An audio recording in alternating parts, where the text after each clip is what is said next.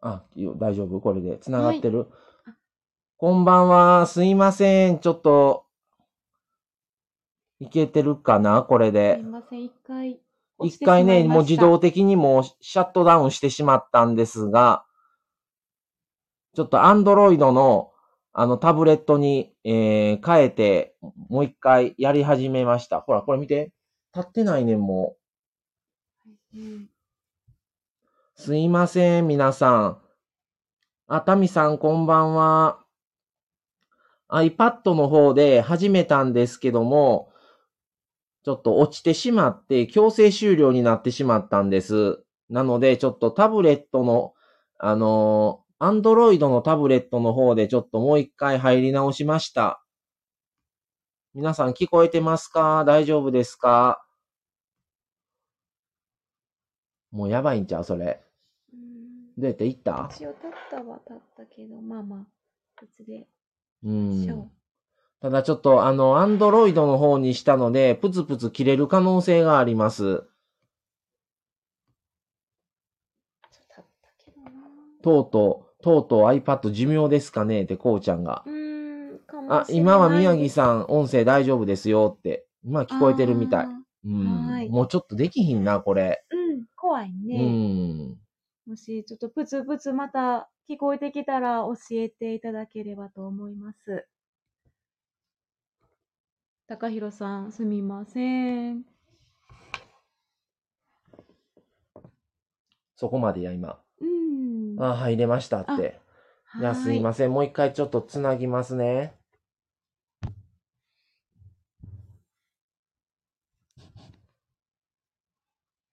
えー、高弘さん。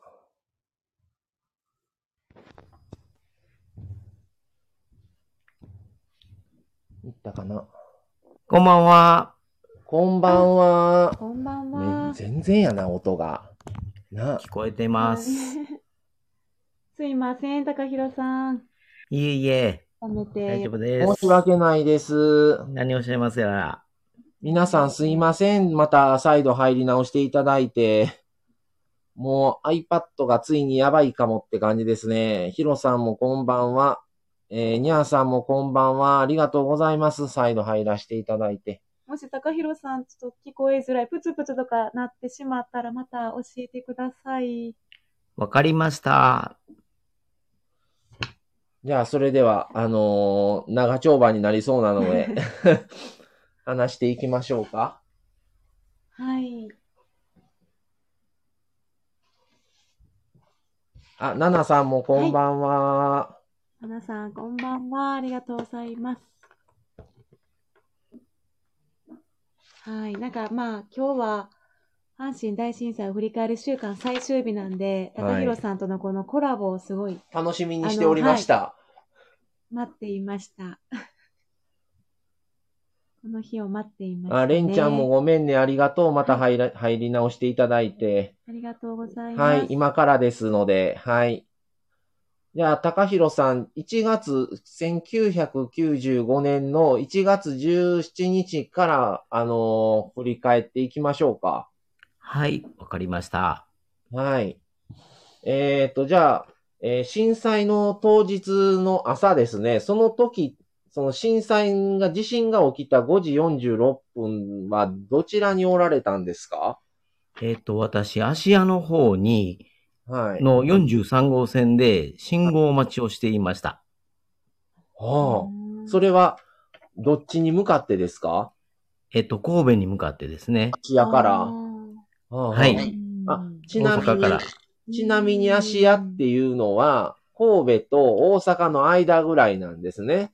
で、芦屋市の隣がもう神戸市の一番東端の東灘区っていう区になります。その隣が芦屋市になります。まあちょっと他うのんあれの方はい知らない人もおるから、言う地理が説明してあげた方が、うん。っ私もちょっとわからないことも多いてので。いうので、はいっ。ていうことになって、まあ、はい東側は西宮市、尼崎市、大阪市っていう感じでなっていくんですけども、うん。はい。その、その時って、うんえー、高弘さんおいくつやったんですか、当時。えっ、とね、25、6やったと思います。うん。な配送の仕事かなんかされてたってことですかね、じゃあ。はい。あの、大阪から、えーはい神戸に向かって、はいあの、パンを運んでたんですね。はあはい、トラックで。うん朝早い時間に。うん朝早くに。そうなんですよ。焼きたてを、大阪で焼いた、工場で焼いたパンを、えーはい神戸の産地化っていうところがあったんですけどね。あー三宮ですね三宮ですね。はい、佐野宮でほす。うほうほうそこに向かってた途中やったんですけど、へえうんそれでちょうど芦屋まで車で走ったとこ時に地震が起きたってことですね、じゃあ。そうです。あーその時、ちょっと時間軸で言っていきたいので、はい、その時僕は神戸市灘区の自宅で寝てたんですね。はい、灘区っていうのはまあもっと三宮の東側の隣の区なんですけど、そこでもうすごい地震が来て、はい、あの、家のものとか全部まあ倒れてたんですけど、その倒れた時の物音の多分ガシャンガシャンっていう、うんまあテレビも飛んでたりとか、あ、プツプツ鳴り始めたって言ってるね。あーっていうガチャガチャ鳴ってる音が聞こえずにマグマの音がしたんですよ。はい。地鳴りって言ったらいいんですかね。うん、多あ分の、そうやと思ゴんーでっすていけど。う音が、うん何の音かわからない、聞いたことないような音が聞こえす。ましたね。揺れる前に。うああ、んそうですか。それが揺れが止まるまでずっと聞こえたんですね、僕は。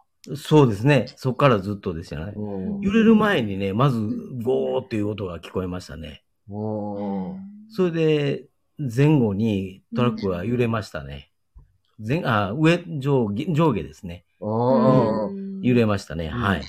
で、そのそ時こからよ、うん。ああ、ごめんなさいね。ごめんなさい。はい。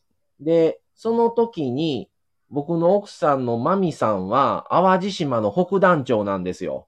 はい。実家が。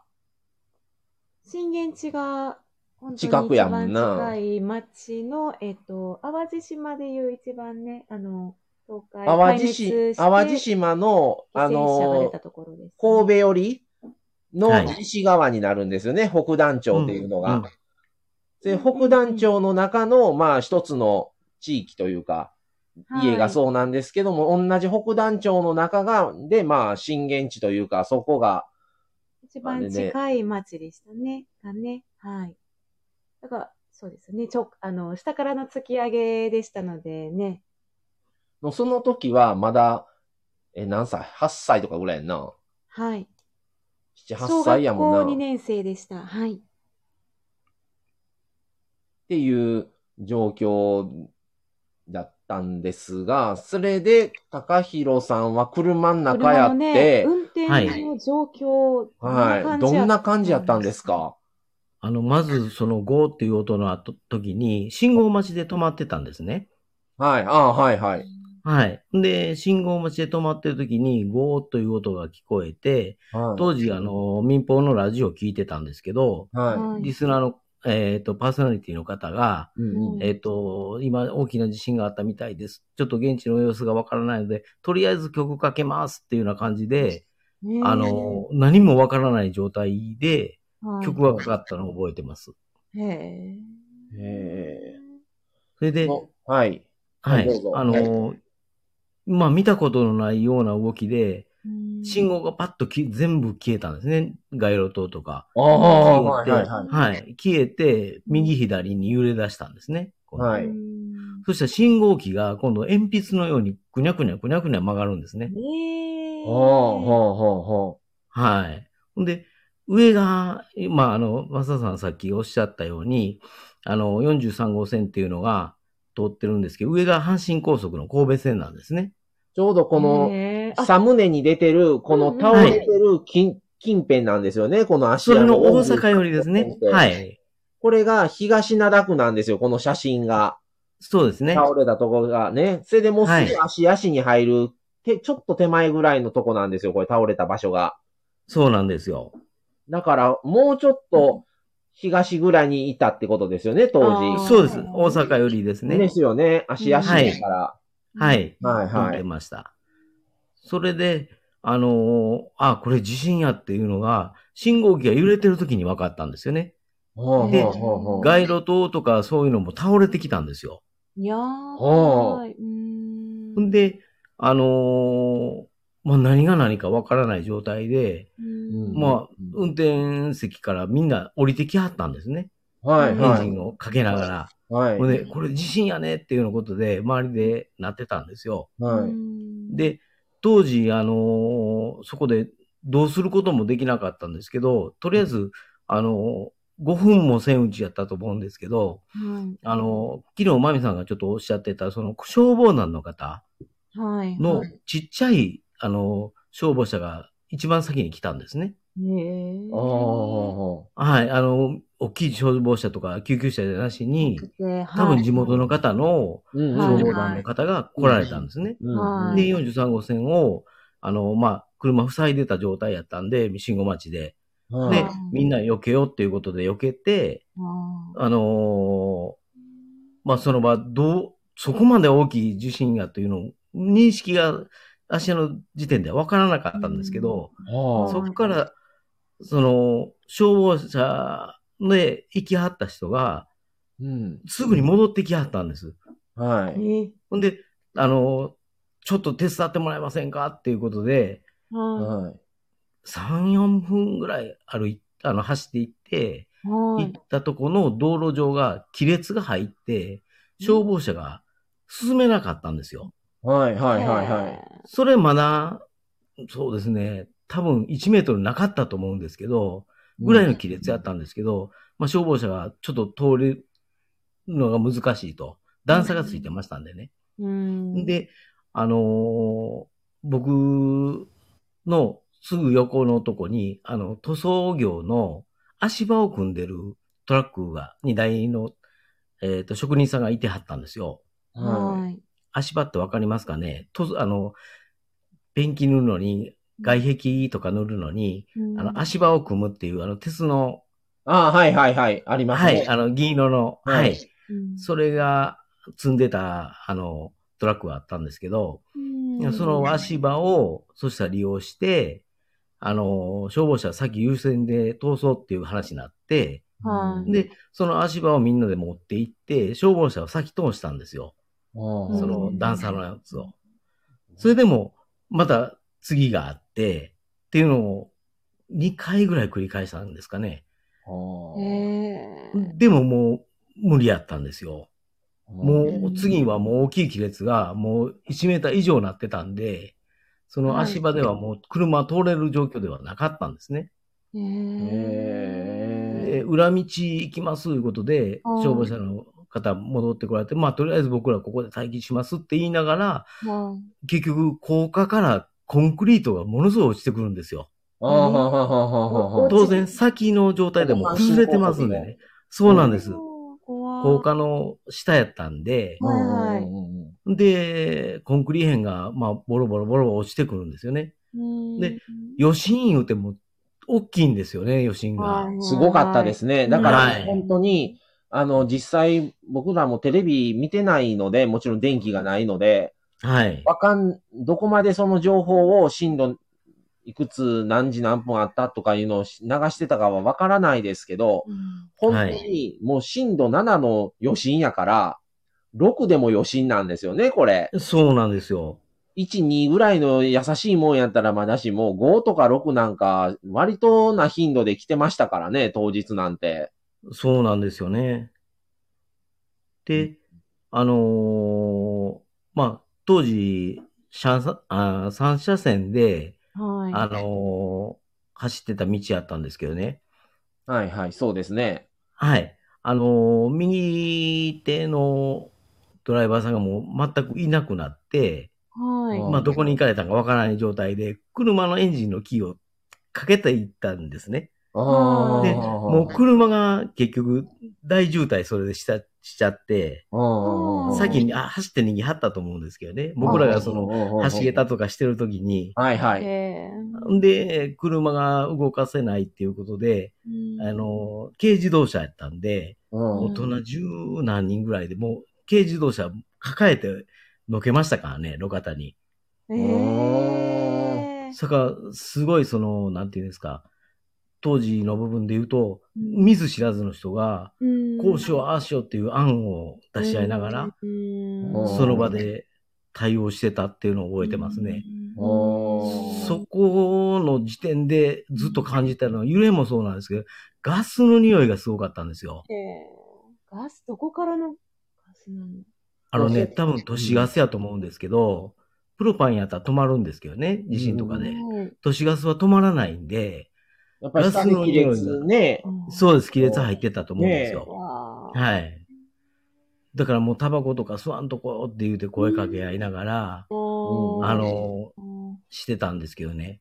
で、そこでもう1時間、2時間、もっとかな、2時間半ぐらい、そそこで。で、あのー消防車が来たり、入ったりっていう部分で、バックで下がって、路地行くわとか言うたり、うんで救急車とかも来たりするんですけど、うん芦屋から手前の部分は緊急車結構来てたんですね。う、うんんただ西宮とかってことですよね。そうです、そうです。うん。は、からは来てたんですけど、動かないんですよ。緊急車両でもう渋滞するような状態。結局ね、あ結局当時って、はい。今と違って、はい。まあ言うたら43号線、高弘さんが走られてるとこは阪神高速がもう倒れてるとかそんなんじゃないですか。はい。それで、今でこそ上の山間、山手幹線がずっと天とかまで走ってるんですけど、はい。当時ね、あの、東灘でね、もう2号線と合流してたんですよ、もう行き止まりで。あ、そうですね。まだはい道がなかったんで、その先が。はい。はい。だからもう、まともにまだ走れる道って2国しかなかったんですよね。そうですね。二号線だけですね。で、その道が結局大渋滞やって、うんはい。僕だから1週間後に滋賀に行くとき、二国で行ったんですけど、はい。もう路肩に乗り上げて緊急車両通ってましたからね。ああ。もうそのだ渋から滞とか。もう通られへんから、通れないからもう乗り上げて、うん救急車とか。そうですよね。うん。あのーこの間、ちょっと、マサさんおっしゃってくれてたんですけど、あのバスの、あの、落ちかけた、場所ありましたよねはいはいはい。あれより手前でね、あのー高架って倒れてるんですよ。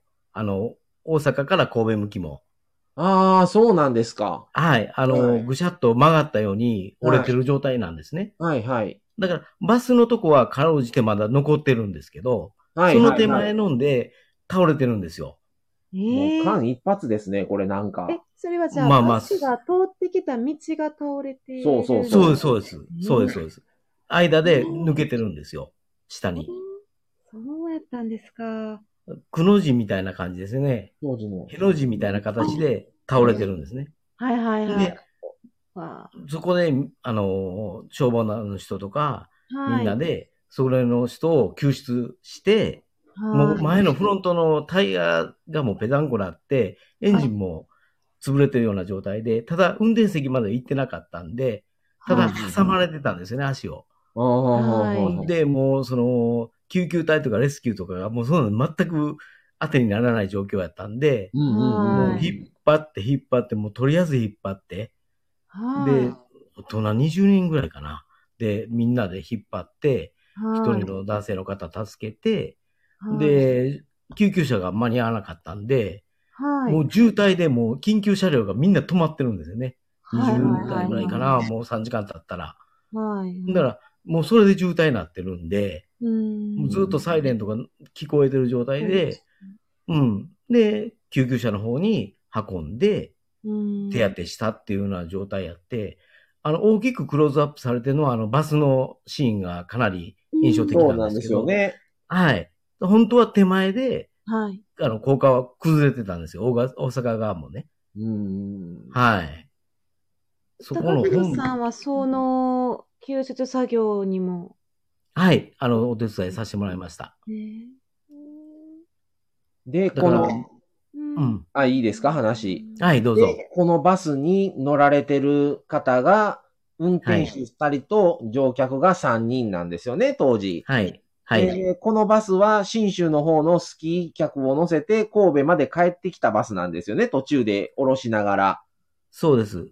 これね、えっ、と、僕が聞いたお話は、えっ、と、信州の方で、はい。えっと、15日出発したんじゃなくて、はい。 16日の夜に出発してるらしいんですね。あ、前日の晩にですね。はい。はでい、はいただその乗客で残った神戸の3人組っていうのは14日の晩にそのバスに乗ってるんですよ。はあ、はで、うん14、15をかけて、はい。で、16の夜に、えっと、新州から出たらしいんですね。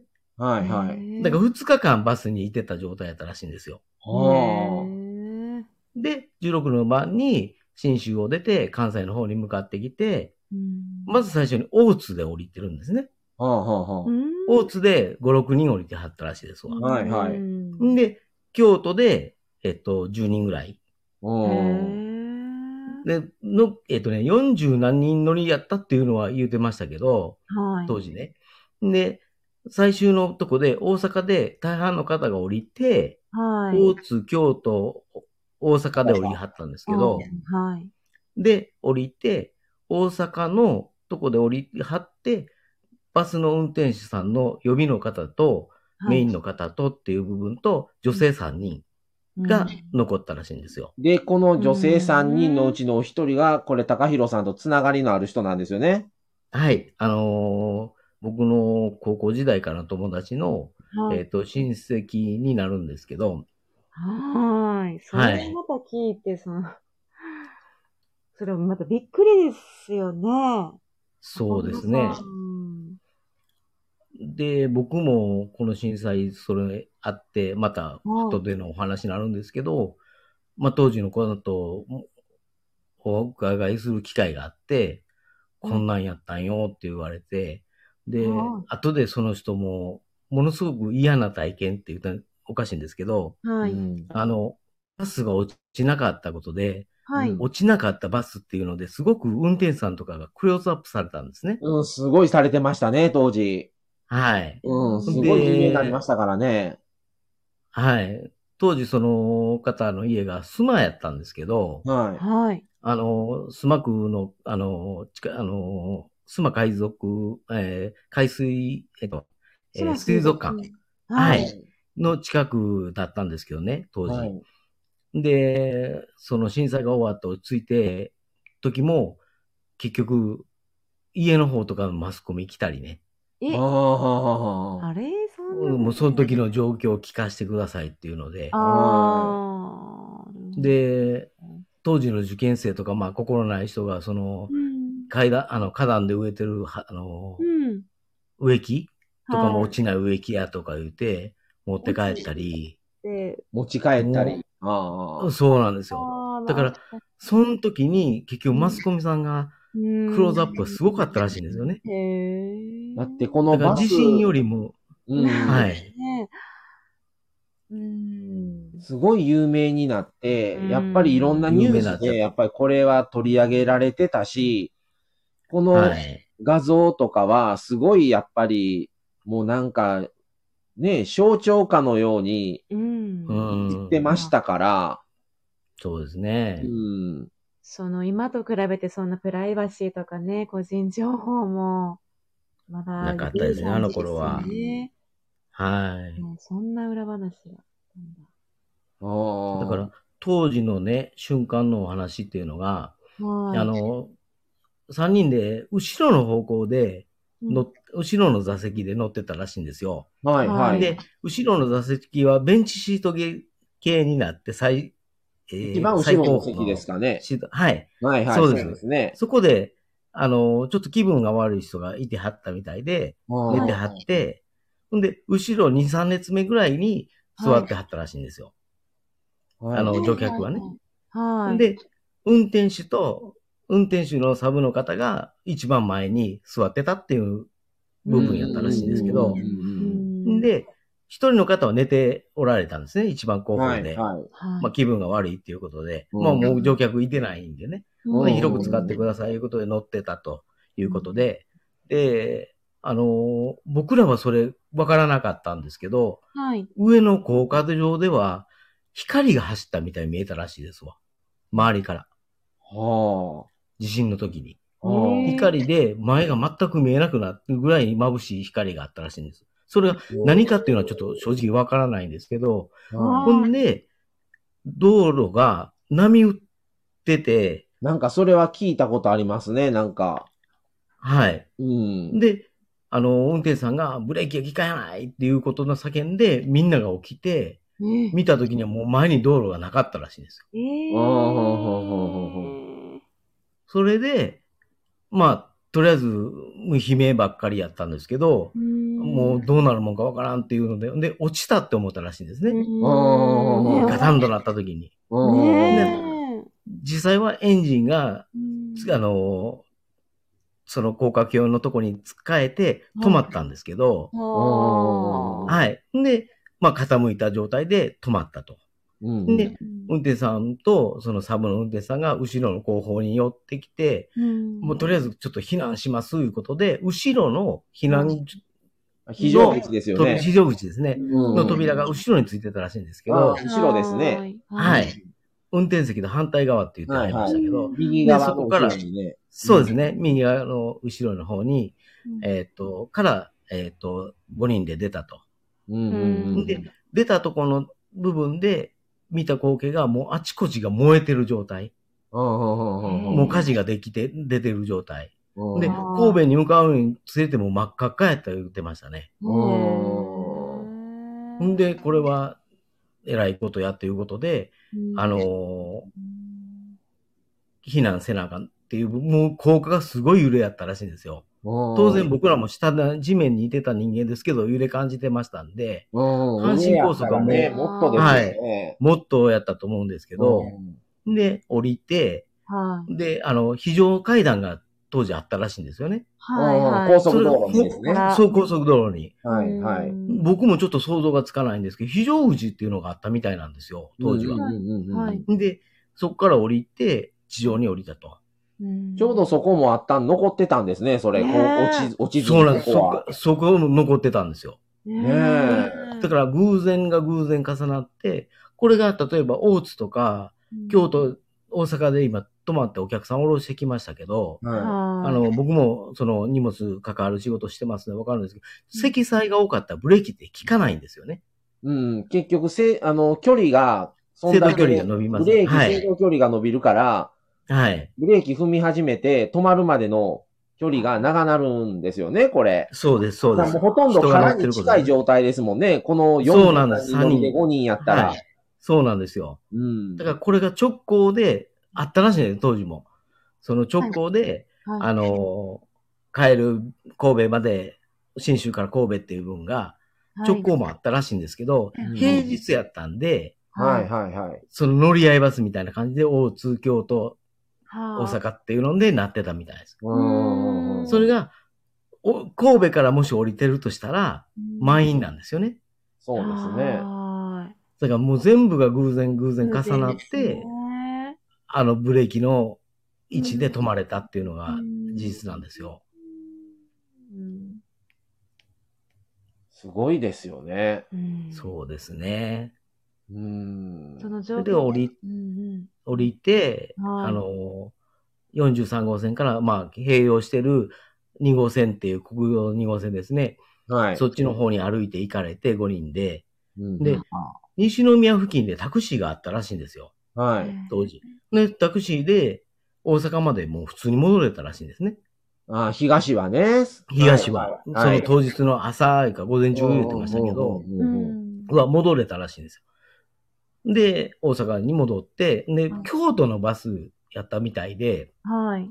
で、京都に運転手さん戻るからっていうことに、まあ荷物とかいろんな情報を教えてくださいいうことで、連絡先だけ教えて、別れて、で、あの、大阪行ったら、普通の状態なんですよね。うん、大阪はね、そうですよね。ほんで、まあ、とりあえず、その、親戚の家に連絡して、はい。状況を言うてっていうような状態で、引き取りに来て、あの、迎えに来てもらって、はい。あの、親戚の家に避難したっていうのが、お話いただいた件なんですけどね。はあははいい。なるほどね。もそれが、うん、あの、落下しかけたバスの、う、はい。あの、乗客やった人のお話だったですね。ど。うんなんかね、印象的やったんが、はいごめんなさい。印象的やったんが、反対車線はもう折れてたらしいんですよね、完全に。ねはあはあはあはあはあ。で、反対車線で、もう燃え、バス、あの、トラックが燃えてるのが分かった言ってましたね、い降やりーた時。これ、あの、阪神高速自体が欠陥工事やったんちゃうかって言われてましたね、当時。ああ、言われ、あー出ましこたんねだけ倒れてるのそういえばが、う。もうんいくらなんでも、うんまあ、そのね、箇所によって、やっぱりその、はいエネルギーってやっぱり違うじゃないですか。だから、うん。ね、それが一概にどうとは言えないんでしょうけど、うんただこんだけの距離がもう全部倒れるっていうのは、もうそんなん考うえ、ん想定まあされてへんかったんでしょうけどう。ね。うんん。うん、そんだけの力の地震が来るなんて思ってないし、今でこそ震度うん7とか耐えれるような耐震基準とかね、結構厳しくなってますけど、当時ってあんまりそんな震度7の地震なんかなかったですもんね。そうですね。神な戸かったですね。うん神戸までの過去の地震って。うんうん。で、なんか6と7ってもうすごい違うらしいですね、エネルギーが。ああ、ですね。だから7の時の余震、あの、時の本震とはい6の余震は全然違いましたんでね。うんあう揺ん。れ方が。ですねはい。ねえ。え、6の方が、もう全然、7に比べたら、揺れっていもううね、か7はね、すごかったですよ。地響きから始まって、縦揺れ、はい横揺れ、そっからもう、あー結構揺れて40る秒感ぐじらでい、すよね4、50秒ぐらい、 15秒。 15秒ぐらい。うんうーんあ、コネさん、間に合ったってことで、皆さんこんばんは、というので、いらっしゃい。はい。高弘さんとコラボで話をしています。そうですねうん、だからあの15秒僕ずっとベッドにしがみついてたんですけど、はい。すごい長いなと思いましたからね。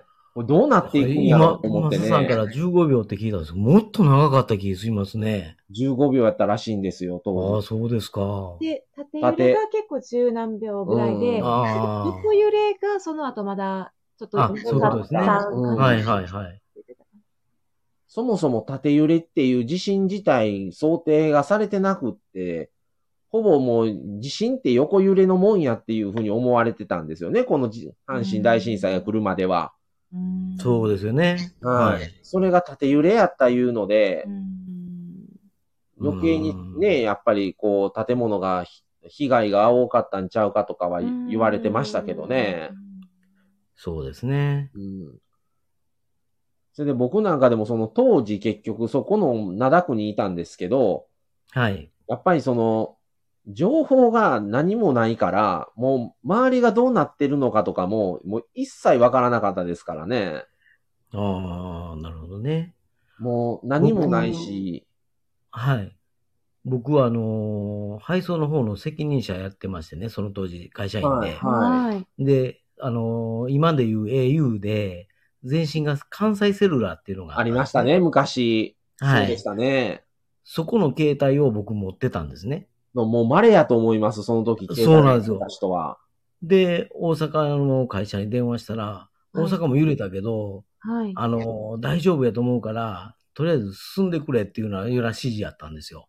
えうん、うん、うん。はい一番最初ですよ。はいちょっとじはいあの時間が戻りますけどね。はい、はい、ははいい。あのーまあ、とりあえず納品だけ時間かか、延着するのは構わないから、走ってくれっていうような指示やったんですよ。はい、はうい。ん一。番最初が。ははんで、まあ、とりあえず進まなあかんけど、その消防車とか、い。そういうのが優先で走らなあかんのちゃうかなっていうぐらいの意識があったんです。まさか、先で阪神高速が倒れてるなんて、はいはいはい。思ってもみませんでしたしい。、だから多はい分、どなたもが孤立してたんちゃうかなと思思って、やっぱり情そう報でっすて、ね結局情報を流すもんがいないと、情報って流れないじゃないですか、大阪とかにも。はやっい。はい。ぱ情報は何も大阪自体も分かってない情報やったと思うんですよね、そのと当時の、その時間は。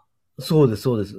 ねえ、それまだやっぱり1月のこの時期ってやっぱり夜ね、この朝の5時台なんてまだ真っ暗じゃな真いっですか。暗ですかね。はい。真っ暗です。それでまたね、そっから電気が全部もう止まってしまってってなったら、もう状況って本当にどうなってるんか誰もわからない状態やったと思うので、そうなんです。結局、車のライトだけなんですよね。ですようんね。うんはい。その自もう分街た路灯ちもないし。はい。ね、SNS もないから発信、自分が発信することもできないし、うん本当にテレビのあの、ヘリコプターとか、リポーターとか、うん。ラジオとか、テレビの映像からとかでまず知るみたいな感じですかね。当時そうですよ。ね。だかだからら、外外に。に出てたらもうわからないですよね。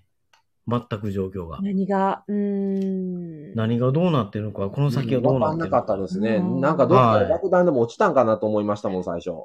うん。まさかの状態でしたね。うん。それで、僕、当時マンションの3階に住んでたんですけど、はい。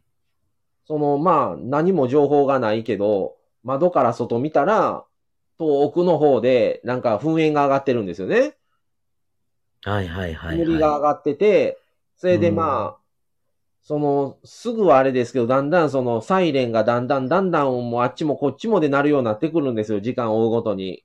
うん。それでまあ、ヘリが多分大阪からで一番先に、こっちに着くはずやから、うん。ヘリの音もだんだん7時ぐらいになってきたらなって、鳴り出してきたんですよね、ヘリの音が。そうです、そうです。7時ぐらいですね、ちょうどなんか、はいい。ろんなヘリとかの音が聞こえ出した。声出したん2は、ね。時間ぐらい。いは、は1時い。間ぐらい。あの、うん、なかったですね。うんそれでまだ大阪からは多分、緊急車両って何も来てない状態やと思うんですよ。来てなかった。止まってたと思う。ただだ、から2号線の方は動いてたかもしれないですけどね。多分僕まがだ行神って戸たのの、は。神戸のその辺の、あの、救急車とか消防車がこうサイレン鳴らして、うん。いう感じやったと思うんですね。サイレンの音は聞こえたんですよ。朝方にあは。あ、なるほどね。うん。ただだ、から結局、うん芦屋ぐらいから、大阪から芦屋ぐらいまでで、うんと、そこから向こう、灘区とか、すうーん、長田ぐらいですかね、までがもう完全に陸の孤島になってたと思うんですよ。そうですね。んはい。ですから、緊急車両も43号線で渋滞してましたし、2号線がかろうじて動いてたっていう状況やったんで、うんうんうんうん。はい。そうですよね。高弘さんは、そのはい、あとは、どういうふうに活動されたのその、ちょっとこれ火を追ってやっていき話そうしてでいすきねましょうか。そうですあのーねその、えっ、とね、足場をつけ、あの、渡して、はい。緊急車両を渡したりしてる時間でもう2、3時間はいてたんですよね、その43号線で。うん。はいんで、そこの交差点で、まあ、あの U ターンができない状態に、渋滞にはまっちゃったんですね。もう、その、はいすぐやったら動けたと思うんですけど、はい。あのー救出のお手伝いしたりとか、橋桁渡したりするのに行ってたんで、ははい。自分の車もエンジンかけたまま置いてた状態やったんでね、トラックい。はい。はい。で、まあ、戻らなあかんっていう状態を、まあ、携帯の方で聞いて、阪神高速倒れてると。うんで、とりあえず戻ってくれと。もうその場におったらあかんから戻ってくれいうことで、まあ積載のパンを積んだまんまで、うん、あの、バックしながら、みんなまあ共同して、誘導しながらね、はい、あの、うん運転手のいてない車も軽とかやったらみんなで抱えて、乗っけて、一本道通してバックで出るんですね。うんで、あーバックで回れる信信号までバックで誘導しながら U ターンして、43号線の通れる状態の道を通りながら、うんだから3車三車線あっても2車線使えないとか、うんまあ、で高速企業も渡して倒れてますしね、これ。そうなんです。亀裂がすごかったんですよ、段差の。すごかったですよね、こうあの道路の。はい。で、そこからでもまだ2時間ぐらい43号線上にいてて、うんではい、まあいろんな人を渡すのに、橋桁持っとかな、もう揺れも来るし、ははってい。いう状態で、で、まあある程度目処ついた状態で、僕が2号線で出たんが、お昼の2時ぐらいやったんですね。5時ぐらいからの分あーはで。ははは43号線から2号線までって、あの、関西の方やったら、だいたい近いなっていう感じはあると、5キロないと思うんですよね。いや、全然ないと思う。2、3キロはいです、あって2、も。 3キロぐらいですよね。うん。あれですね。そこまで行くのに、い。うん。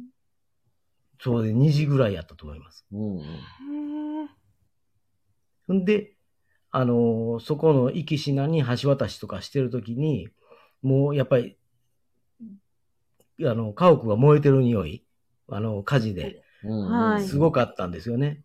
うんうんで、避難されてる方も結構歩いていてはって、はい。で、僕がちょっと橋渡しの、あの、気を持ったりしてるときに、はい。お子さん連れたお母さんがいらっしゃったんですよ。うん。い。はい。で、まあもうパジャマ姿で、うんうん、子供さんそうでしたね、当時。はい、子供さんと、男の子、女の子と、お母さんと、3人で43号線の脇道を歩いてはったんですよ。はい。で、お母さん、はだ、あの、片一歩、裸足やったんですね。おーおーおーおーで、大丈夫ですかって声かけて、ほんだら、あの、いや、もう何があったのかわからなくてっていうのは、もう動揺された顔されて、はで、とりあえず僕のトラック乗ってください、いうことで、い。子供二人と、そのお母さんと乗したんですね。おーで、暖房かかってるんで、とりあえず、あの、いててくださいっていうことで、で、まだ近くの避難所でも、何か公民館でも送れると思いますし、って言うて、橋桁の修理、言うてあの、お手伝いしとったんですね。あーあーあーあーはいほんで、戻ってきて、そのお母さんと子供さんと乗せて、43号線から2号線の方に向かったんですああ、なるほど。よ。で、あー脇道に公民館とかそういうのがあるやろなっていうことで、あのー見てたんですけど、なかなかないんですよね。うん。うんで、結局はもう西宮まで戻った時の公民館、芦屋の方やったんですけど、西宮ぐらいまでつお連れして、降ろし。てっていう状態。それ。が大体ね、もう夕方の4時5時でした。はい。西宮のその避難所らしきものうに、ん人が集まってるとこに降ろしてあげれるのが。うん。その間にお子さんとかも泣いてるし、うんでまあ、僕お弁当持ってたんで、はい。あのお弁当食べてっていうので食べさせて、ももうお母さんもずっと震えてる状態う。で、うんん。うんだからもう会話にならないんですよね。だからとりあえうずん安全なとこお連れしますんでっていうことの声かけだけして、うん。公民館みたいなとこやったと思います。避難所とかそういうのはもう大々的に出てるわけじゃないんで、はいはい。で、あのね、そこで当当日ね、うんあのね、はいどこに避難してくれとか、今みたいにそういう、今やったら割と津波が来たらとかね、地震が来たら緊急、こ、ここの地域はどこどこの学校とか、どこどこの公民館とか体育館にっていうその避難所の指定があるのが、当時はそんなもなかったんですよ。なかったと思いますね。あんまり聞かなかったですよね。本当に人伝えで、うん。はい。どこにみんな行かれてますかみたいなんで、うーん。僕んとこも聞いて行ったから、だから人の波がみんな2号線に向いてたんですね。うーん。歩いてる人が。だから2号線には何かあるのかなっていうぐらいしかわからなかったですね。うーんだからさっきのあのバスの乗客やった女の人は、はいはい。朝の時間からでもそのまま2号線にまで歩いて行ってるんで、タクシー拾えて普通にお昼前にはもう大阪着いてるんですよ。あーだけど僕らはそこで昼ぐらいまでいてて、はい。やればもう夕方になっても西宮に着かないんですよね。夕方近くならな。うん。ぐらいもう混んでたんですよね。うんうんうんだから震災はじ、えーが起こってすぐは2号線普通に動けてたと思います。西宮まだ辺りは混乱、混乱になる前のなかったです話ねですもんね、それ。はい。うん。だからそれで動けたと思います。うんだからその5時46分って、まだ自宅におられた方が大半やったと思うんですよね。はい。だから、その時間はあまりその活動してる時間ではないから、多分まだ大丈夫やったんでしょうね。それがまあ一斉にみんな外出て避難しだすし、それでまた緊急車両も通り出すしとか、やっぱりもううん街中混乱してますから、はい。道路もね、結構もうもう使えない道路が多かったですし、そうなんですよ。よね。その情報が全くなかったんで、なかったですね。。はい。うん。とりあえず2号線で大阪向いて逃げれば、なんとか道は開けるに違うかなっていうようなそう状態でしたね。ほうほうほうほうほうほうその日は会社に戻られたんですかその。そうですすね。そこで夕方で車、えっ、と、その、ご家族を降ろして、はいで、もう会社の方に電話して、もう渋滞が激しいんで、はいあの、パンをそこの避難所にも降ろしてええかっていう電話入れたんですよ。はい、はい。あー神戸まで行けないんで、うんうん。避難所とは言わない、もうなんか、物資がどうこうとか言ってるんじゃなし、その子供たちがお腹空いたっていう歌がずっとあって、もうう積み荷のパンをおろしていいかっていうことで確認して、うんはい。で、言えば、あの、大阪でめちゃくちゃ売れてるから、できたら持って帰ってきてほしいって言われたんですよ。あもう大阪でその時には買い占めが、もうなってたんですね。あ。ああ。あだーからもう、パンとかそういう備蓄的な日のち、日にちが持つ商品っていうのは、大阪ではもう、バブルみたいに売れたみたいなんです。当日とか、翌日あは。だから持って帰ってきてほしい歌なんですけど、もう何時に大阪でつけるかわからないと。あ。はい。いうことで、もうとりあえずその商品、あの、防腐剤が入ってない焼きたてのパンっていうので売ってはったんで、うんだからもう日にち経ったらもうアウトやから、とりあえず今食べてもらうの方が優先やと思うっていうような話して、掛け合って、そこの避難所っていうか公民館のとこに全部おろしたんですよ。ああ、そうなんですか。はいい。ほんでおろして、うんあ、のーそこの、えっ、とね、自治会長と調整、みあ民生委員の方が、はいなんか、こう、誰がどうせなってるかわからへんから、とりあえず、あの、食事助かりますということで、、うんだから自衛隊も何も来てない状態だったんですよね、うん。まだ。結局ね、あの、僕、灘区の避難所にいたんですけど、うんはい。当日と次の日はもうほとんどなかったんですよ、何も。そうですよね。 3日目ぐらいからですね、ちょっと入り出したのが。だから当日にそこはでも逆に水とかなくて、パンだけがおろされるような、菓子パンが起こす、おろおろされるような状態になって、パンだけがあるような状態だったと思うんですけどね。うんうんうん。た、だ、そこにおろして、で、僕家に着いたのが夜の10時ぐらいだったと思います。ああそうなんだ会社にトラックを置いて自分の家に戻ったのが。うんうんうんうんで、自宅に戻ったら、まあ、食器とか、その食器棚とかも全部倒れてましたし、あそそううでです当時ね犬、飼ってた犬、ゲージって、こう、檻みたいなところに入れとったんですけど、はいはい。もう、犬がもう震えてましたからね。んもう帰って、もんで抱きしめて、うんしてもまだ震えてましたからね。いやー、うんうんうんまあ、余震もね、ずっとあっうーん。て、それが当日の僕の行動でしたね。うんうんあ、ちょっとコメント読みますね。はい。えー、コネさん、ちょい話ずれますが、東日本大震災の時は東京の道路の、えー、環状関連、国道関連は完全麻痺でした。歩道大渋滞、コンビニや自販機売り切れ。うんうーん。だから結局、被害はなかった、その、こっちで言うたら、まあ、被害少なかった大阪とかなりますよね。うんはい。いうところは、結局、そういうふうに買い占めて、親戚とか身内がいる人のあれに持っていくために買ったりとかもあったと思うんですよね。そうなんですよ。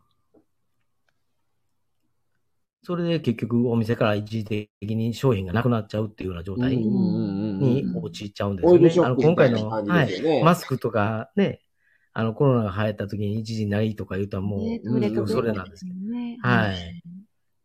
供給と需要が間に合わなかったら、このバランスってトイレットペーパーでも何でもはい在庫あるんですけど、一気に買うとなくなるっていうのが当たり前の話なんで、うんやっぱりそね。こでデマとかが入るとね、うんそうですもねう絶対違ってくる話になっちゃうんで、うんその時、その、北団長はどんな感じやったん北段は、えっと、大体300人ぐらいがその生き埋めみたいな状態やったけども、まあ、うん結局39人ぐらい亡くなったんですが、もうその日のうちに、夕方までには全ての人を救出できたみたいなことは言うてた、記記録とか書いてたの見たらね。うんうんだからまあ消防団とか地元住民結局そうやね。の、うん結局そうですよね。そうねでえ、すね外部からってまだそんなね、うん人が送り込んでもらえるほどの、あれがなかったですからなねかったで。す本当にもう隣近所同士でう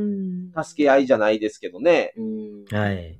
それが結構、まあ、れ連携というか、うんコミュニティが団結とかが結構強かったみたいだから、うあん。の誰がどこに何人ぐらいとか家族構成とかうもんみんな分かり合ってたから、うんし合ってっていうのはあったみたいですね。あと、もうね、その日はすぐに淡路は電気も通ってたんですよ。うーん。水だけかな断水が1ヶ月ぐらいあったぐらいで、結構うそういうのも、うん、被害は少なかったのかなって思いますね。火災も本当に1件ぐらいあったみたいですし、尼崎もそんな感じでしたね。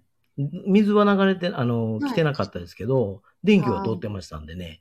あ、そうなんですね。はい。だから、結局西宮より向こう側ぐらいから、はい神戸にかけてがう、んライフライン止まってた状態やったと思います。うんうんうん。うん。んうんうんライフライン結構すごい大きいですね。大きいですよね。うん。そうですね。そのう、んうち電気でも1ヶ月弱かかったんですね、通るまでが。ああ。で、避難所は、あの、ちょうど、まあ、その、関西の方だったらわかると思うんですけど、鉄道が3本通ってるじゃないですか。阪急とはい JR と阪神と。は。うんい。で、阪急より下で、阪神より上のち間ぐらいが一番ひどいって言われてたんですよね、被害が。あーそう、そうですね。はい。それで、そのまあ、あのー家は阪急よりちょっと下やったんですね、うちの家は。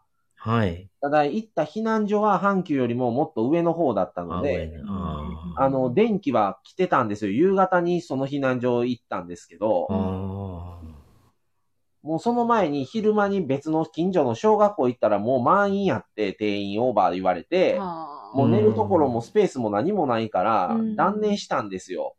ーはいはいはい。それで結局、他のところでそこがあるみたいな話聞いて、はいちょっとまあ歩いて20分ぐらい、2、30分、20分ぐらいかな、のとこに、の避難所に。うん。行って、そこはまあ上の方だったんで、まあ、まだ自家発電かどうなのか、神戸市の建物やったんで、ちょっとどうなのかわかんないですけど、電気は来てましたね。うんうーんただね、。酒屋から下見たら真っ暗なんですよ。ああ、なるほどね。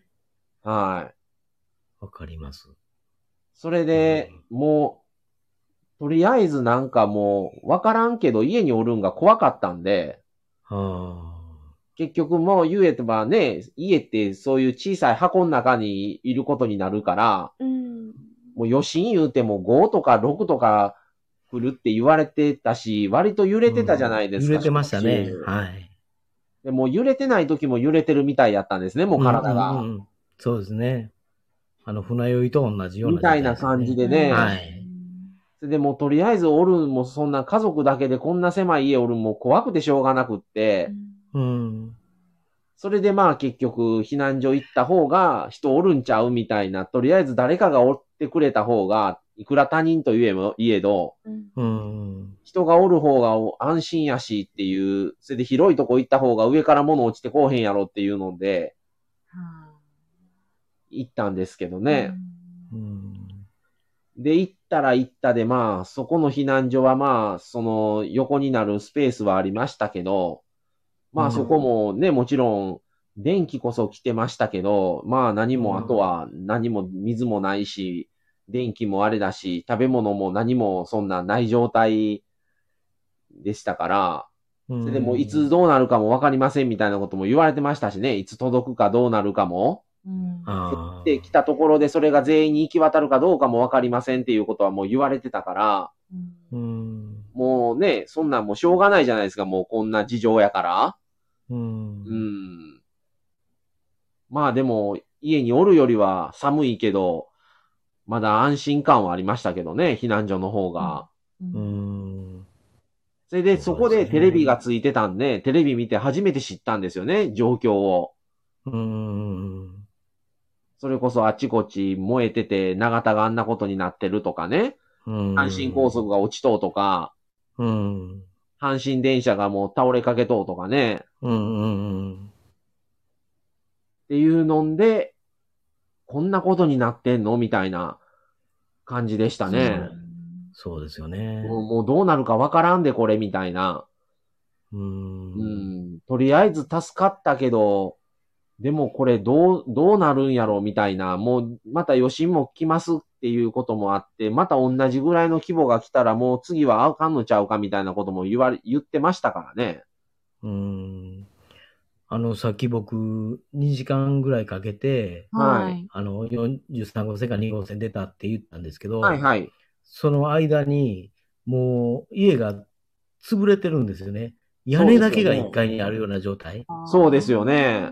い。はい。うんの状態で、もう完全にこれ、人がいてたらなくなってるなっていうのが、もうありありと分かってたんで、うんうんうん。でうんまあ、芦屋よりも西宮、西宮より大阪、あの、尼崎、尼崎より大阪っていうのは、震度どうこうっていうよりも、もう人の温度差が違うんですよね。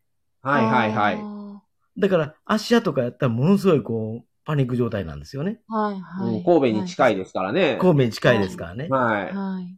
だけど、西宮まで行くとまた違うんですよね。うんうんうんうん。まだ落ち着きがある。落ち着きがまだあるんですよ。あうんうんうん。ほんならもう大阪とか行ったらもう日常なんですよね。ー普通のうんうんうんだから、僕、すごいギャップ感じたことが、うすん。ごこいれちなみに言ってま、言っときますけど、神戸と大阪って JR で30分ぐらいですからね。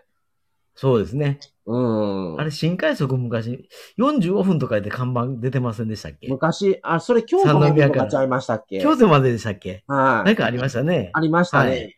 はいはい。新快速だったら20分ぐらいなんですよ。三宮から大阪って。はいはいはいはい。阪急とかで30分ぐらいですかそうら。ですね。京都まで45分ですかね。はい。うんうん。なので、それぐらいの距離なので、全然、そんな遠い、離れてるね、距離ではないですからね、電車で30分ぐらいですから。そうですよね。はい。その当時の高弘さんのその街の状況とか温度差とか、はい。しかも、あの、片方ではもう、すごいいろんない命までもね、失うようなうん。財産も奪われるようなすごい災害の中と、うんまた、普通の日常うんうんはい。に戻っていく、その、一日の中での、その、高弘さん自身大丈夫でしたかあのね、その起きて、うんその親子を降ろした後、は渋い。滞にまた巻き込まれた時に、うん。もう亡くなってる、高速先倒れたとこでもう亡くなってる人を見てるわけですよ。はいはあーい。そうもう完全に車潰れて。うんうんだうかんら。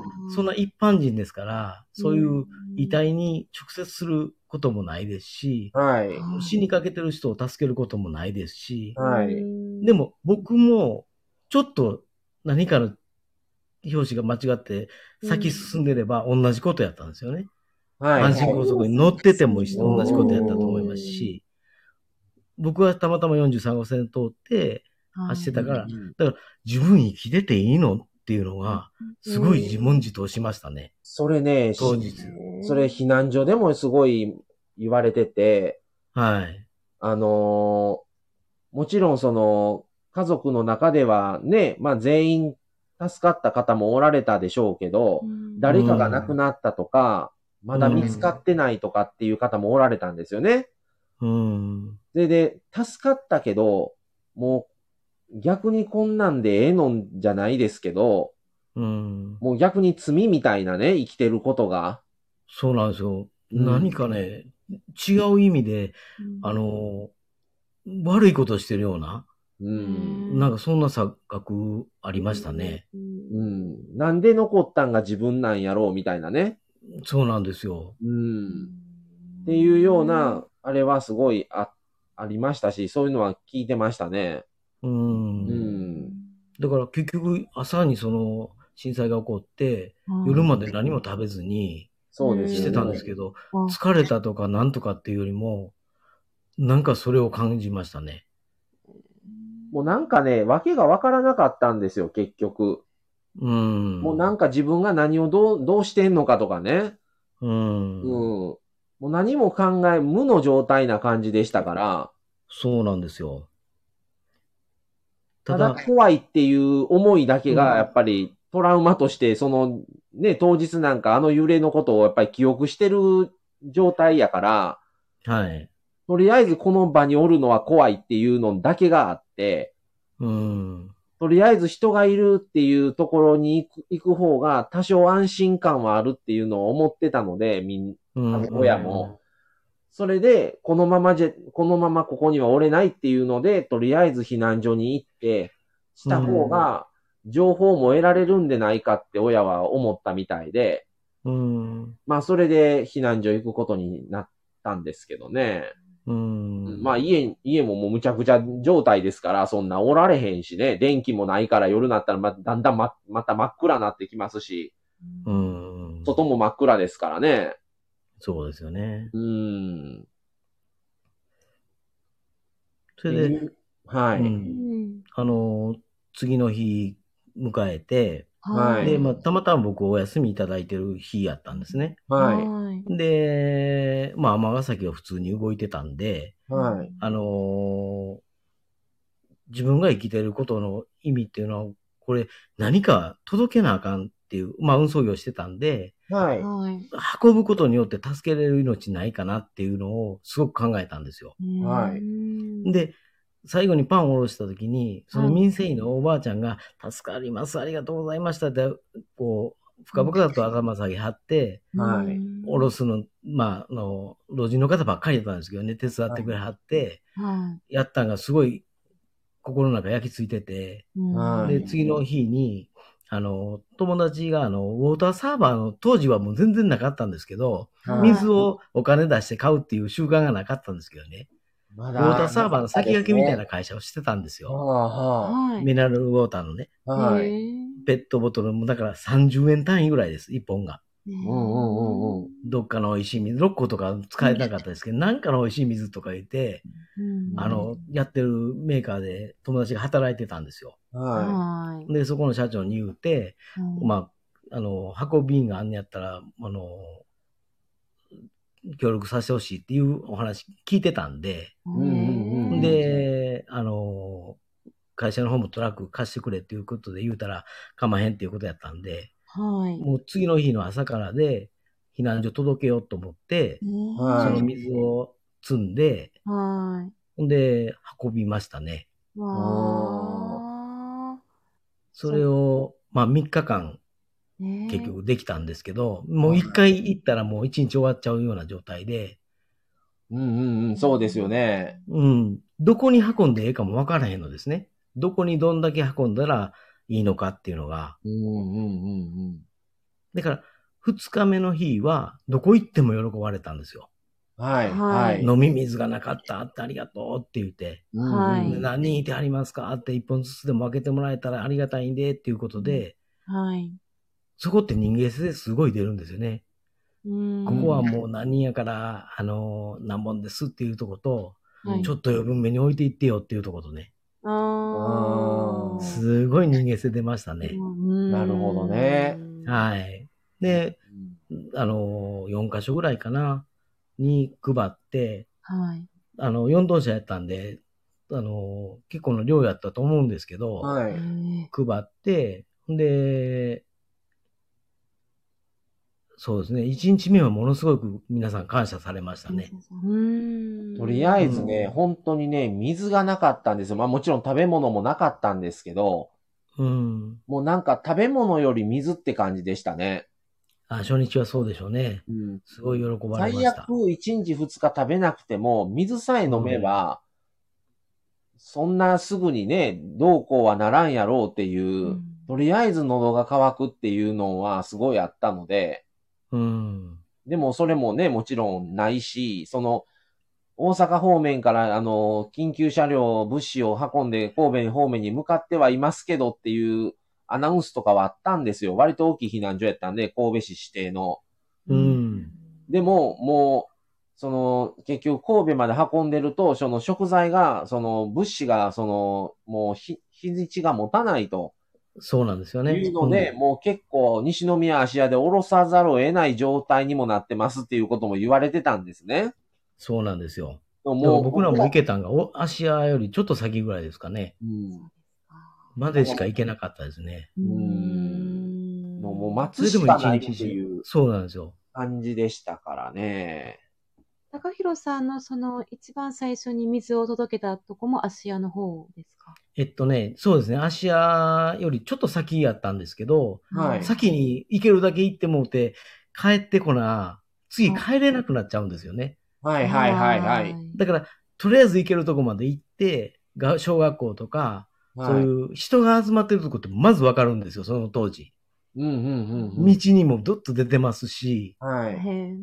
んで、そこで、あの、ここ避難所になってるんですかって聞いて、うんほんで、何人いてますとかいうので、い下ろしていって、で、あのー電気が当然通ってないんで、は懐中電灯みたいな感じの、提灯みたいにして、うこんう、なんていうんですか、ろうそく入れて、あーやってはるんうで、夕方わかりやすいんですよね。ああ、ーここに人がいてるっていうのが。はいあーへーで、そこに、あの、お水あるんですけど、いりますかって言ったら、はい、くださいっていうような感じで渡して、い。うんまあ回って、それ3日間続けたんですよ。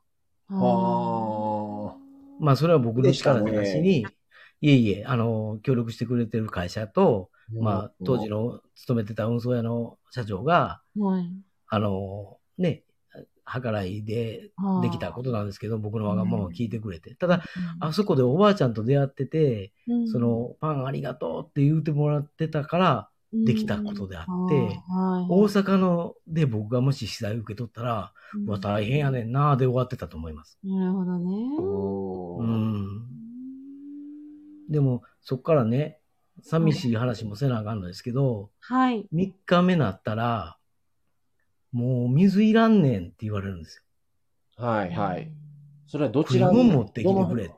のどこで言われたん感じですか場所としては。えっ、とね、芦屋ぐらいですね、それも。芦屋。ああ。はいもう水はあんねんと。はもうぬくいもん持ってきてくれと。あ。ああ。ああ。温まるものを持ってきてくれと。うんうん。もう水はいらんと。言われた時はやっぱ正直ショックでしたね。うーん。多分3日目だったら、目やっと水。がちょっと来だしたかなぐらいですね、神戸は。神戸でそうですよね。だから芦屋ぐらいやったらもう供給政府とかが自衛隊とかでできたと思うんですよね。まだね、自衛隊もね、そんな入ってなかったんですよ、3日目は。神戸はそうですよね。だから芦屋の方は入れてたんちゃいますかね。うん、多分そこまでは来てたんでしょうね。ね多分そうやと思います。なんですね。もう何でもええから来てって感じでしたからね。うーん。もうな、そのトラックも、やっぱりもう時間不規則で真夜中に来たりもするんですけど、はいはい。もう何が届くかもわからないんですよ、はっきり言ったら。そうですね。だから何時につけるかわからないんですよね。なんか来たでっていう感じでしたから。うんそうでしょうね。うんもう何が来てくれても歓迎みたいな感じでしたからね。うん。だからね、怖かったりとおかしいんですけど、3日目かなに行った時にもう水いらんねんって言われた時に、、あ、の、燃料置いて行ってくれって言われて、軽油をああ。あトラックから抜いてね。うんうえほんんーならこっちのもの運べるから、軽油置いて行ってくれとか、ははあタバコ持ってたらタバコ置いて行ってくれとかね。はあ、もうちょっとそれはだいぶなんか現実と離れてる感じがしますね。もうでね、も3日目で変わってましたね。やっぱりパニックなって、うんその日と3日間でやっぱり、あ、こんだけ変わるんやなっていう部分って感じましたね。寂しかったですけど。うん何も変わらなかったですけどね、状況は。多分そうなんでしょうね。避難所によってすごい、質がうんうん、差があったと思います。うん、で僕、おった避難所はうんまだ神戸市のあれでスポーツセンターにいたんですけど、はい。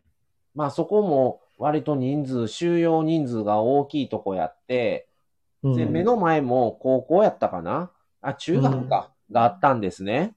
はい。で、まあそこと分けたりとか、はい。あと余った分を小さいところの避難所とかに持っていくっていうので、うんそっから分けたりもしてましたからね。うんなるほどね。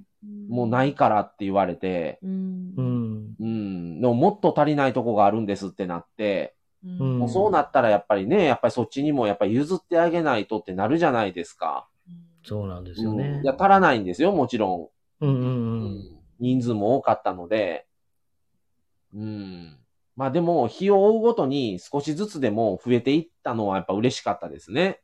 そうですね。うんそれとね、はいあの、避難所によって、その、受け入れ体制、これ、すごく皆さんちょっと考えてほしいとこなんですけどね。はい。あの、当時僕が経験した部分で、はい。今の若い世代であったり、うんあ、の、の部分で、本当に、まあ、今より情報網が発達してるんで、変変わってくるとは思うんですけど、はい。小学校とか、えっ、と、避難所とか、いうとこっていうのは、地域のことを分かってる方がいらっしゃるんですよね。はいはいだから、ある程度ここに何人ぐらい入れて、ここには何人ぐらい入れて、うんでうんっていう部分が、小学校とかはある程度できてると思うんです。はい。はい。で、公民館もできてると思うんですよ。はいある程は度い。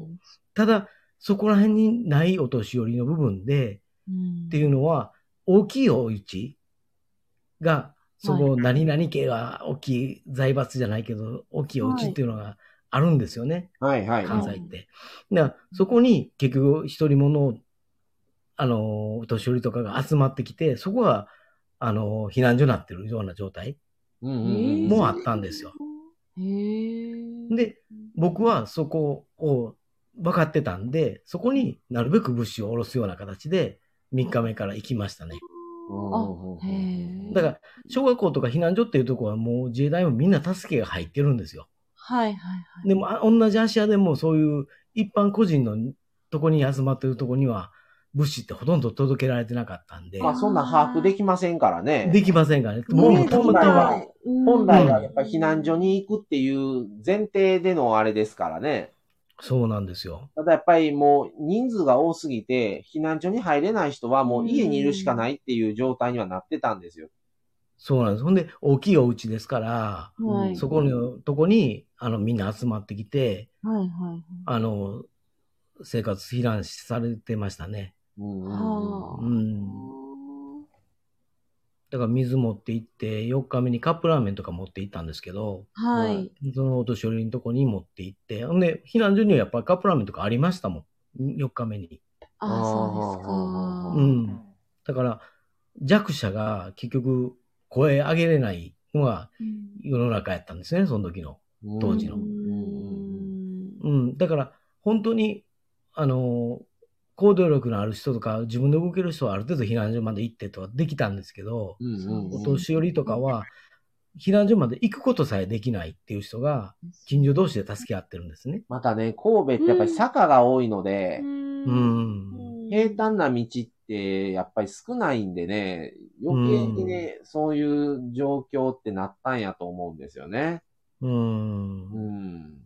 高弘さんは、それははい個人,、個人的に気づいて、あもうあの辺の家、お家へ持っていこうって、個人的に行かれたんですかそうです、そうです。もう、そんなん全く、あの、マップはなかったんで、避難所マップもなかったですし、ははうんうんうんい。ですよねい。ねあの、ただ、豪邸が結構多いんですよね、芦屋って。はいはい。あ、幸せそうですね。。はい。ほんで、人が集まって、門のところから集まってたら、こここで避難されてるんですかって聞いたら、してますって、ん何人いてますとかいうのを、普通に、あの、お話でさせてもらえたんで、ううんんううんんうんで、ほな何ま分下ろしていきますねっていうような形で下ろしてましたね。ううんうんんで、まあ、言葉悪いかもしれないですけど、はいあの、暴力団の事務所がね、はいはうんい。多いんですよ。うんうんはいうんだからそこの事務所を開放してはるんですよ。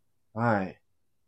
もうそういう時やからっていうので。うんもうそこにもやっぱり集まってはるんですよね。うんうんうんだから、反社会の人ですけど、うんちゃんと対応してお年寄りとかをうん見てはりましたね。ああ、すごいですね。そこにも持っていい、うん、持って行って、はいあ、兄ちゃんありがとうなって言われながら、もう行ってましたね。うんうんうんううんん。そこではもうほんまに、あの、若い方がもうずっと荷下ろしから手伝ってくれて、うんううんん、すごく、あの、思いましたね。だから、避難所でもう、だん、絶対数の人間がいてるとなってる避難所っていうのは、はい。荷物下ろすことさえ手伝いに来ませんでしたからね。ああ、はいはいはい。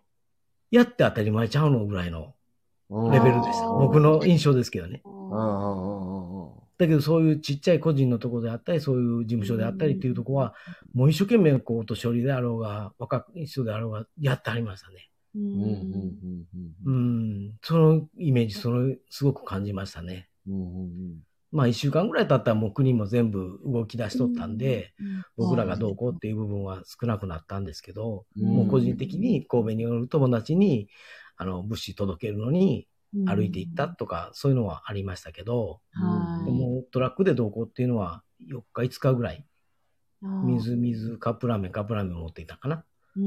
で、5日ぐらい物資の支援の仕事の部分で、仕事じゃないですね、ボランティアですね、完全に。の部分でやらせてもらって、ちょっと僕のわがままで、まあ、協力してもらう企業さんがあったんで、はい。うん。電車が、電車が次の日に西宮ぐらいまでは走ったんですよ。あ、そうなんですか。僕、ちょっとそこごめんなさい、わからなかったですけど。はい。もう走って、ただ西宮からが全く電車が来ない状態だったので、はい。近近隣の県の人は割と西宮までとか電車で来て、そっからもう神戸にリュック背負っても歩い歩いて入るみたいな感じでしたね。だから、2号線とかはもう歩いてる人でもすごい列というか、ああ、歩きました、僕も。はい。いまあ、西宮からこ神戸って割と10何キロとか20キロぐらいあると思うんですよ。結構ありますよ。うん、ある、あるんですけどね。まあ、ただ、はい。今と違って当時ってみんなが歩いてるから、そうなんです。あのそう、いう怖さはなかった車線とは思うんですけど、そうなんです、そうなんです。うん。もう富士山登るかのようにね、あの、頂上目指してみんなが歩くんで、だからちょっと座ってる人おったら大丈夫ですかって声かけたり、うんそんなんは普通に、もう目標が一緒やったんで、そうです神戸よねの方に向かうっていうのがね。で、あの頃はもうきっと車があったとしても歩く方が早いぐらいやったと思うんですよ。西宮からにしても。ほんで、逆に、あの、人の方が多かったんで、そうです渡よねれる、あの、通れるとこは線路も通りましたし、うあん。で、2号線でももう2車線のとこ、4車、えー、2車線、2車線なんですけど、はい1車線は歩道になってましたからね。ああ、、うん人が溢れて。だからら車逆に通れないんですよね。う。うんん、そういう地域もありましたね。よくそれでね、あうの、ん被災地リュックや言われて、ああ、はい。ね、あの、もう、強姦具来て、重い登山、登山するんかみたいなリュック背負って、うでいっん。ぱい荷物乗せれるだけ荷物乗せてね、はい。歩いてる人すごい多いのはなんかニュースでとかでは見てたんですけどね。僕らはね、僕がさっきも言いましたように、携帯電話を持ってたんですよね、はい当時。で、友達が、あのーテレホンカードではい。電話をかける、かけれる状態やったんですね、神戸にいてる友達が。はい。はい。んで、かけてきて、まあうん、結婚してたんですけど、まあ、奥さんの、あの、生理用品であったり、子供の、あの、アトピーの食事うんうんうん。の部分が、全然、あの、追いついてないと。一週間経っても。うんうんで、どうしようもないから、助けてほしいっていうので電話かかってきて、ほん、で、お互いほんだら、あの、歩いて、僕、出屋敷やったと思うんですけどね、出屋敷から歩いた覚えがあるんですけど、出屋敷っていうのは尼崎市なんですよね。次ですね。うん、で、まず電車乗って、そこから2号線歩いたのを覚えてるんですけど、うん、はい。ほんで、そこからでもうお互い歩いてこようと。うんうん。ああ、はいはいはい。お落ち合うとこで落ち合おうと。はいで、あっちおうたんが、そうですね、芦屋ぐらいやったんかな。おーおーおーおーその子も灘区ぐらいから歩いてきてるんですけど、うんうんうん、で、リュックごと渡してガスボンベと生理用品と、ほんで、えっと、離乳食じゃないんですけど、はいアトピー用の分が離乳食しかなかったんで、はそれと入れて、はい。、で、リュックそのまま渡して、うんこはれあと何いるっていうような形で、まあ、とりあえず、あの、あれやって歩いてでも、い。尼崎に逃げてきたらええかなっていうのを言うて、うう、んうんの話しながらで、まあ、定期的に電話はかかってこれたんで、はいはいはただその友達が言ってたのはもう10円玉がないらしいんですよね。いはあい。の当時ね、すごい10円玉が貴重で、うん。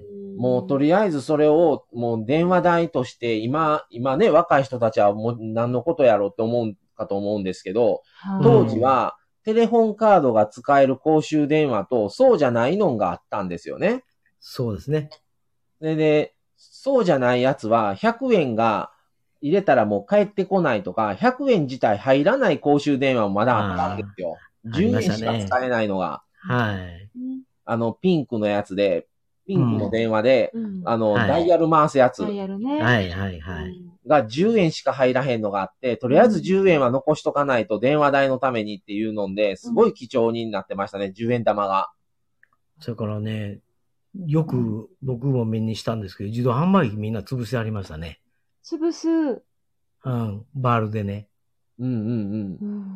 もう中の商品もなんですけど、もう電気ついてないんで、はい冷たい熱いはないんですよ。はい。だから当時で言うたら寒いから、ぬくい商品が取れるっていう部分で、うんあのー、開けはる人もおったんかもしれないけど、10円玉は多分みんなこぞってたと思うんですよね。うん。だから、あちこちの自動販売機潰されてましたよ。うん。それは僕歩いていくときに見ましたね。うん。まあね、ほとんどの方が携帯電話なんて持たれてない時代そうなんですよねで。したから、うん持ってるのはもうほんと稀な人で、はい。避難所にいてもそんな人見たことなかったですし、もう電話一件かけるのにも、どんだけの時間並んで、やっとかけれるみたいな、それでかけたらかけたでやっぱりもう混戦してるからなかなか繋がらないんですよね。ああ、そうですね。一般電話の番号うは、んそうやで、何あ回も。の時ね何、回も携帯はすぐ繋がったんですよ。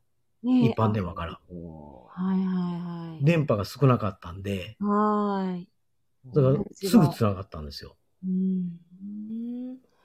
一般電話同士はもう繋がらなかったですね。あ、携帯電話やったから。はい。電波が違ったんで、すぐ繋がってましたね。もう倫理的なことっていうのも通常とはもうかけ離れてますね。そうういう。ーん。もう何が正義で、あー何が悪かっていうのがね、もう、言ってられないってういうん状態ですよね。ただほんま3日我慢すればはい。変わったと思うんですけど、はい。その3日がやっぱり、ね、もうこれ助けに来おへんねんとか、また地震が来たら倒れるんやとか、もうデマがすごかったですから、うん。そうなんまあ実でも際こうんうう、ん物資下ろしてても揺れてましたからね。うん地震自信はやっぱりもうずっと来てましたからね、もう時間関係なく。だから、やっぱりずっと続くし、また同じぐらいの規模も来るんかもしれんなとはやっぱ思ってましたからね。うん。それでまた次の日大阪帰ると、大阪では普通にランチ取ってるんですよね。ランチタイムとかで喫茶店で。はいはいはうんもうだからね、ギャップがね、何、うん何この世界はっていう。い。逆にねね、え当たり前やったことがね。当たり前のことを行ってるんですよこの人なんなんランチ食べてるよって。うんうんうん。こっちでは水困ってる人おんのにって。うんうんうんうん。すごい自分でなんかわからんようになってましたね。うんうんうんうん。ね大阪はもう、とにかく、その、日の、日持ちする食品とかがもえう、飛ぶように売れてたんで、うんで、リュックサックに入れるだけ入れてみんな歩いてはったんでね。うんう。うんうんうんん。うんだから、うんパニックになった時に人間って、うんいろいろ考えると思うんですけど、はいはい。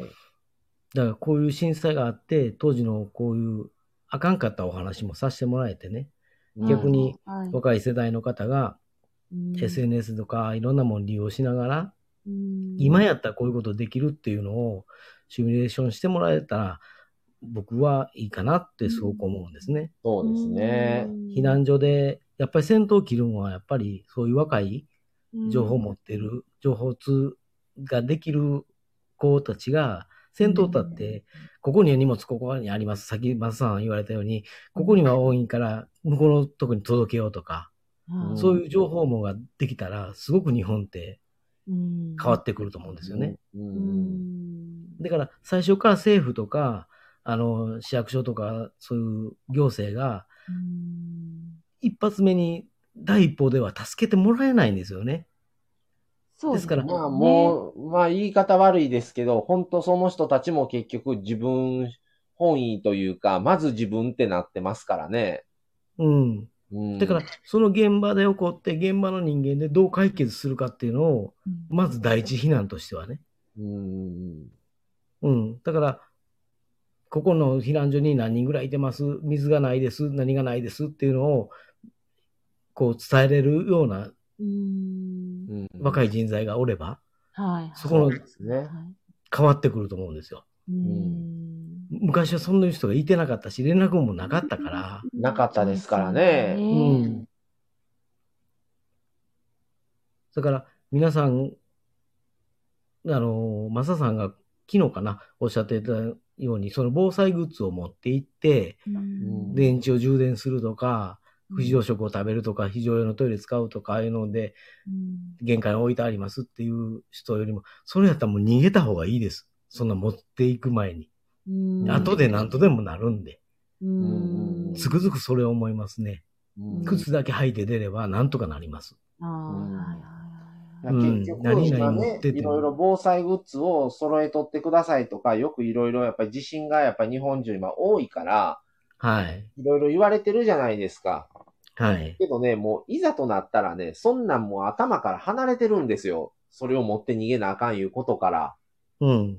もう全然もうそんな頭にもないやろうし、もう当時もそら何を持ってっていうことまでも気も回らないし、回らないですね。うんで、また避難所行ってもそんなん一人だけ使えるかやったら無理ですから。無理ですからね。絶対無理ですよ。だだからほんま身を挺して、そんだけ持っていかなあかんもんないんで、まず逃げること。うんうん防災グッズっていうのはそこから後の話であってね。うんだからそう当日の話やっぱりね、安心がありますから、安心、それでつ実際使えますからって、本当に実際使えるものは使えるんですよ。うん。はい。ただそれを、じゃあ周りの中で自分が一人そんなことができるんかってなったらできないですかできないですよら、ね。ねまた逆にできるような社会になってくれたらね。いいんですけどまあね。だからそうですいう、ねどうしても食べる物資って、まあもちろんそういうのもあるけど、まず食べ物っていう風になってしまうじゃないですか。そうですね。うんだから、簡易トイレとかも、もうみんなに配るぐらいの物資として、持ってきてもらえるんだったら使えるじゃないですか、それを。そうなんです。そうなんです。それがやっぱりそうじゃない自分のものだからと言って、それはね、あの、使うのは自由って言う言ってしまえば、もちろんね、自分のものだから自由なんですけど、うん。もう皆さんやっぱり、もういろんな状況を抱えて避難所に来てるから、うんうんまだ僕の家は親も助かったし、僕も何ともなかったし、うん、家も半壊やったから住めない状況ではなかったんですよね。せい家さえちゃんうと、ん中身さえちゃんとやれば。うんはい。けどやっぱり周りの人は家を失ってる、家族なし、亡くなってるっていう方の方がやっぱ多かったわけで、うん。で、ひ下の階は避難安置所になってたんですよね。はい。遺体安置所になってて、やっぱりうん親が下で寝てるとかね。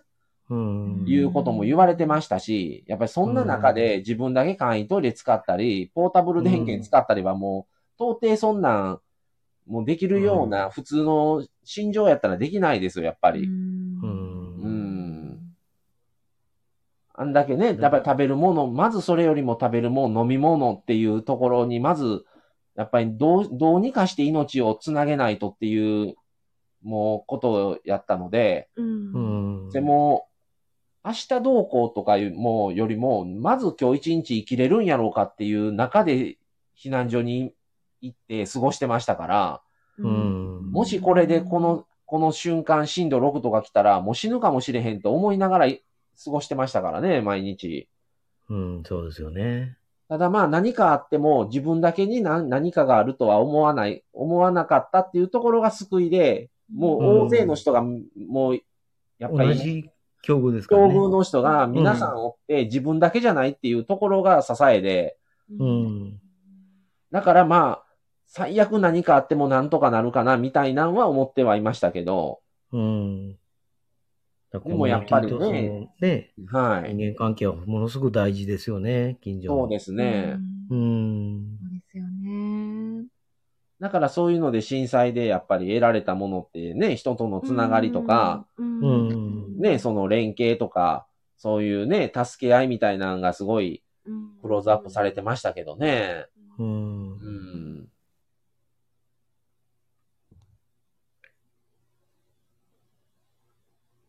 まあ、だどからこもうで起きて本も当におかしくないし。う。うんん。どうなるんかなって感じでしたからね。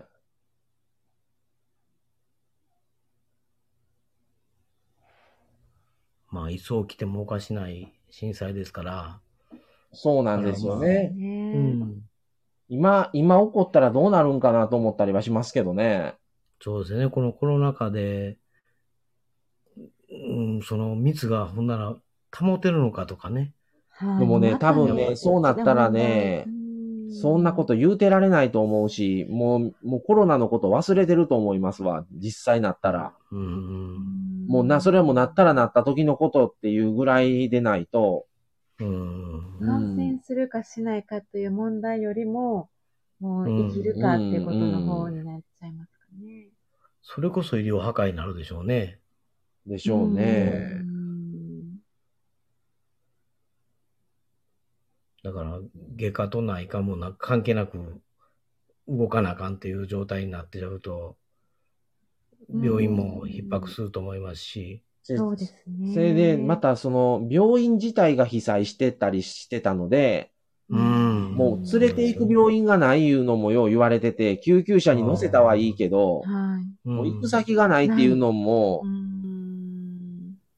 あの、よくね、ニュースとかでは言われてましたねう。ん。で救急車は結構、もう日が経てば、割ともう他府県のいろんなところからそういう支援で来てたりしてたんですよ。やっぱり神戸のだけでは足らないから。はい。ただやっぱりね、病院って急にそんなん増やすことってできないじゃないですか。うん。で、やっぱりそれで被災してるし、病院自体も、もともとね、うんそら、あの、入院されてた方自体が被災してる状態で、新たに患者を送り込むっていうような状況にまでね、うん。なかなか行かないかったとこばっかりやったみたいで。うん、そうですようね。ん。だから結局その災害とかで、まあ食料とか水とかがなくなった、連絡網がないっていう状態になると、人はもう多分3日と見て人格は変わってしまうと思うんですね。はいはうい。んあ、の、もう1週間も2週間も経ってから、あうのん、海外、あの、海外の人とかもそうですけど、全国からいろんな運転手さんとか、はいその、物資運ぶのに応援に来てありましたけど、はい。なんでこんなボロクソ言われなあかんねやろって思うとか言われて、ボランティアが必要ありましたね。うんうんあーなるほうどね。ん。だから、受けた当たり前になってるボ、あの、被害被災者もいたのも事実ですし、うん。うん。はいはいありがとうって言ってもらえる人もいてたも事実やし、うんうんうん。だから、本当に震災になって、明日が我が身なんですけど、なった時に、うん、どっちの立場であっても、冷静さって持っときたいですよね。そうですね。はい。はい。そうですよね。まあ、なかなかこれ震災ね、実際起こったのって、1月17日ですけど、ずーっとそれって続い続いてると思うんですよね、僕は。はい。で、まあ1週間経って僕は滋賀に2週間ぐらいちょっと避難で行ってたんですけど、電気も来なかったので、はい。はい。で電気が、あの、やっと通りました自宅にっていう連絡を受けて帰ったんですけど、うんそっからさらに1ヶ月半ぐらい水は来なくって、ずっとやっぱりもうバケツで、結局もうね、その湧き水とか、うんうん。そういうところにもう何何往復も水取りに行って、家のふ風呂にとりあえず水溜めて、うん。まあそれでね、綺麗な水と汚い水分けて、汚い水とかをトイレの方に回しそたりれとかっで、うん、そうですね。うん。ていう感じでやってて、うんまあ、ね、食事はもうその頃にはだいぶ届いてましたけどう、うんん、やっぱり水っていうのはもうずっと結局、もう開通するまでずっとそういう感じで大変でしたね、水はう。ん。うん、ガスは最悪もうガスボンベを買ってましたから、うんうんうん、そうもでうガすスっね。てどうにかなると思ってたんですよ。うん。とりあえず水出し、出て早くって思ってましたからね。うんあれ結局、ふ、あの、復旧が遅れたっていうのは、はい水道管だけが、あの、問題じゃなくしに、下水の方やったんですよね。はいは抜い。本的には。それで、あんだけ期間かかったらしいですよね。うん。うんこれは、あの、水道局の、で勤めてる人を知り合いで、はい。あの、地震とか起きたら、水道は通せるんやと。うん蛇口までは。うんたはだい、下に落とす下水がはい。ダメになってたら、そこに復旧に時間かかる言ってましたね。うんへえ。だから、使った水がそのまま地面に流れるようなとこやったら水を何もでも出せるっていうんですよね。はいはいはいうんうんうはんい。ただ、トイレであったり、うん家庭用のお水っていうのは、絶対下水道に流れますんで、うん下水の整備っていうのを抱えとかな、うん結局復旧は絶対できないんですよね。うんだから水道が一番遅いっていうのはそこなんですよね。ううんんで、地下にあるもんやし、うん上には出されへんもんなんで、それはそれでまたすごい尽力されたんですね。そうみたいですうね。ん水道屋さん、水道局はすごい大変やったでしょうね。うん。うん、電気、電話よりもやっぱライフラインで言うと水道が一番下水、上浄水とせなあかんので、はい。同じペースで復旧していかなあかん。どどっちかだけが復旧しても成り立たないんで、うん水道は弱視ひねったら出てくるけど、下に落とすとこがないっていうのがはい。問題で、う。うんん。だからライフラインもやっぱりね、こうやって機会あって聞いてもらって、当たり前じゃないっていうのは皆さんご存知だと思うんですけど、うんね、復旧の速さっていうのも、いろんな理由があっての速さっていうのもあるっていうのもね、気づいて。てもらえたらと思いますでね。電気でもやっぱり周りの建物がうん被害が少ないところから復旧させるっていうことになってたんですよ。うん、そうでやっすぱりね。もう直すにも電柱、今よりも多分当時ってもっとね、電柱が多かったので、はい。電柱を直すには周りの家がやっぱりもう倒れてたり、もうそれでかなり阻まれてるっていうのは言われてたんですよね。うんそ。れで結局被害のひどいとこはもう後回しにして、とりあえずもう被害が少なかったところから復旧させますっていうのがあってうん、余計にまあ、その周りの家とか、割と僕の家のとこでも倒れてる家も多かったですし、うんうん。もうね、そんなん言うてもしょうがないからあれですけど、結構やっぱり電気だけでも、だから電気通ってるとこ見てだだけでもなんか、もうもう電気通ってると思ってちょっと感動しましたからね。ああ、そうですよね。は電気まあ、の尼崎は僕、ね、ついてたんで、い。あー逆に電気通ってるやんっていうのは、う。うんん。そんなに距離離れてないのに、うんあー離れてないのになと思いながらね。うん。やっぱりもう、ねえ、その街じ全体がやっぱり真っ暗やし、おまけにもう、家は傾いたり潰れたりしてる中の真っ暗やから、もう怖いんですよね、怖い街が。怖いそうですよね。うん当日火事のとこも結局火、水で消すことができなかったから、もう燃え尽きるまで燃やしてる状態でしたからね。そうですよね。消防車とか通れなかったんで。んもなんかう海の水で引っ張ってやってるとこもありましたからね。うんああ。水がないって言って、出ないからっうて。ん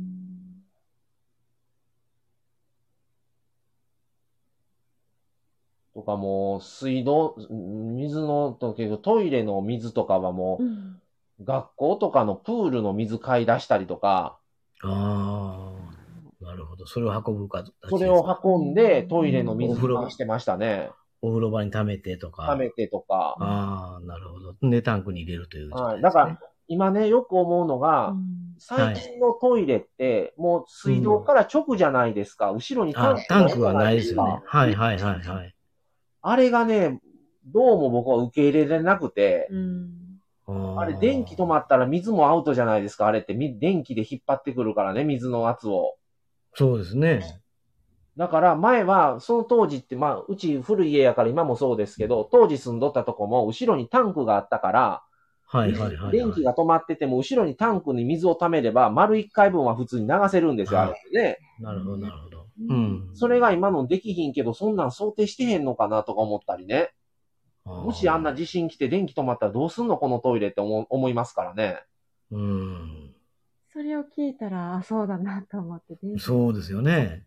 確かに災害時はね。うんもう電気アウトなったら水もアウトでうん、トイレ自体も溢れてくるだけで流れないから、うんうんただ後ろにタンクがあったおかげで、プールとか、あの、飲み水にはできない水を毎回バケツであそこ、後ろのタンク蓋開けて入れて、うん。それで、で、もう、もったいないから、二人ぐらい続けてやって、汚い話ですけど、うんそれで流すみたいな。うんやったらまあ、一応タンクさえ溜まったら、水ってあれ普通に流れるんですよね。うんタンク式のやつは。うんだから、今でもそんなん、直のやつってちょっと嫌やなと思いますもんね。まあ場所が取りうん取らなくてスリムみたいなことも言われてますけどね、ようく。んうんうんなんかあったらどうすんのとかね、オートロックの家とかでも。うん。結局、あ当時あんまりなかったですけど、うんお高級なとこやったら、ちょっとオートロックのとこやったらもう、もう窓ごと壊して出入りしてましたからうね、ん電気がないから。うん。なるほどね。うんねだから、オートロックって、ね、もちろん外部の不審者を防ぐっていうオートロックやけど、住人自体に迷惑をかけてしまうというか、不便になってるんやったら、それもどうなんと思ったりしますからもね。うん。うん。だから、マンションでも、今よくタワーマンションとかってよう言われてますけど、はい。どうすんの止まったらと思いますからね。じゃあうん二十何階までバケツ持って上がれるこれとか。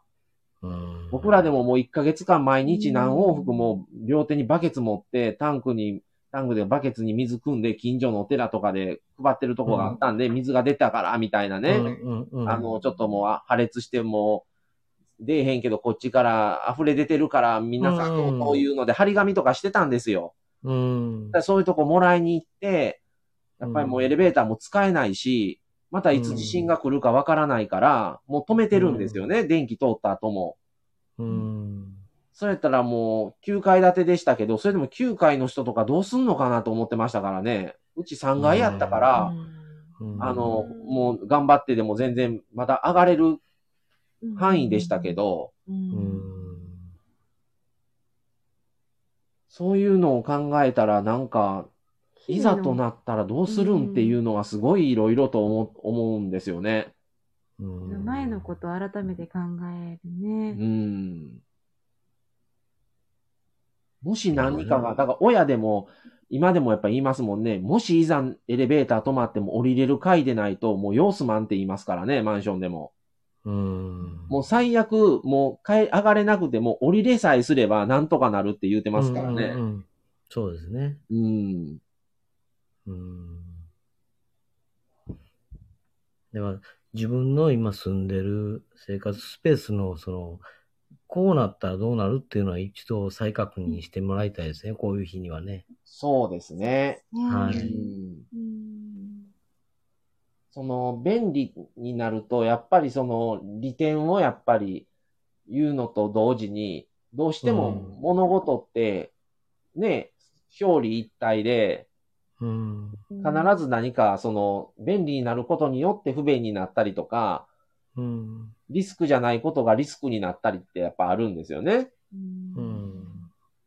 だから自分がもしそうなった時に、それでもやっぱり便利な方がいいのかとか、うん多少の不便を強いてでも、そっちを取る方が、いざとなった時は、自分の命をつなぐというか、生活する上でそっちの方が逆にいい場合ももちろんありますし、うんうん。便利が全てではないなっていうのは、すごい地震以降はすごい思うようになりましたね。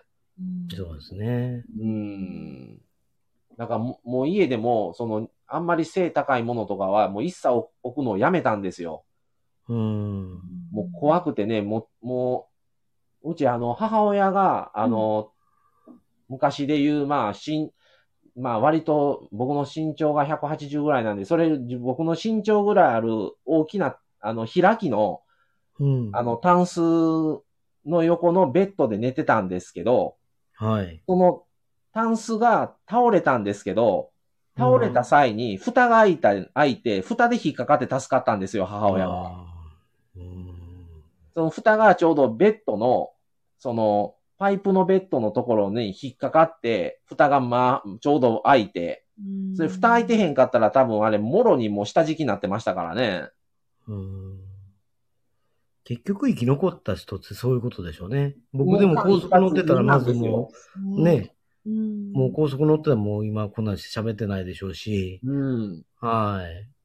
だちょからっとのことだと思いますう。ん何かうのんいろんな積み重ねで、こう、ね、助かるというか、間一髪でっていうう。んそうですね。はいだから逆に助かった命やから、その、助ける側にも回らなあかんと思うし、うん逆にこういう、あのー若い世代に、こういうことがあったんや、こういうことが足りないんやっていうことが伝えれて、問題定義できたら、それはすごく意義のあることやと思うし、うん今もこうちゃんコメントくれてますけどね、さうあ、んそうですね、トイレの。こういうの気づいていただけたらね、うんちょっとでもそうですねいいですね。うん。なんか便利になれば、すべて良しだけではないっていうそとうでこすろよですね。よね。うん。やっぱりもう今、いつどこで何があるかわからない、ね、時代になってますから、たまたまなんなら自分の身に降りかからんかっただけっていうぐらいですからね。そうです。本当に運やと思います。ねえ。うん。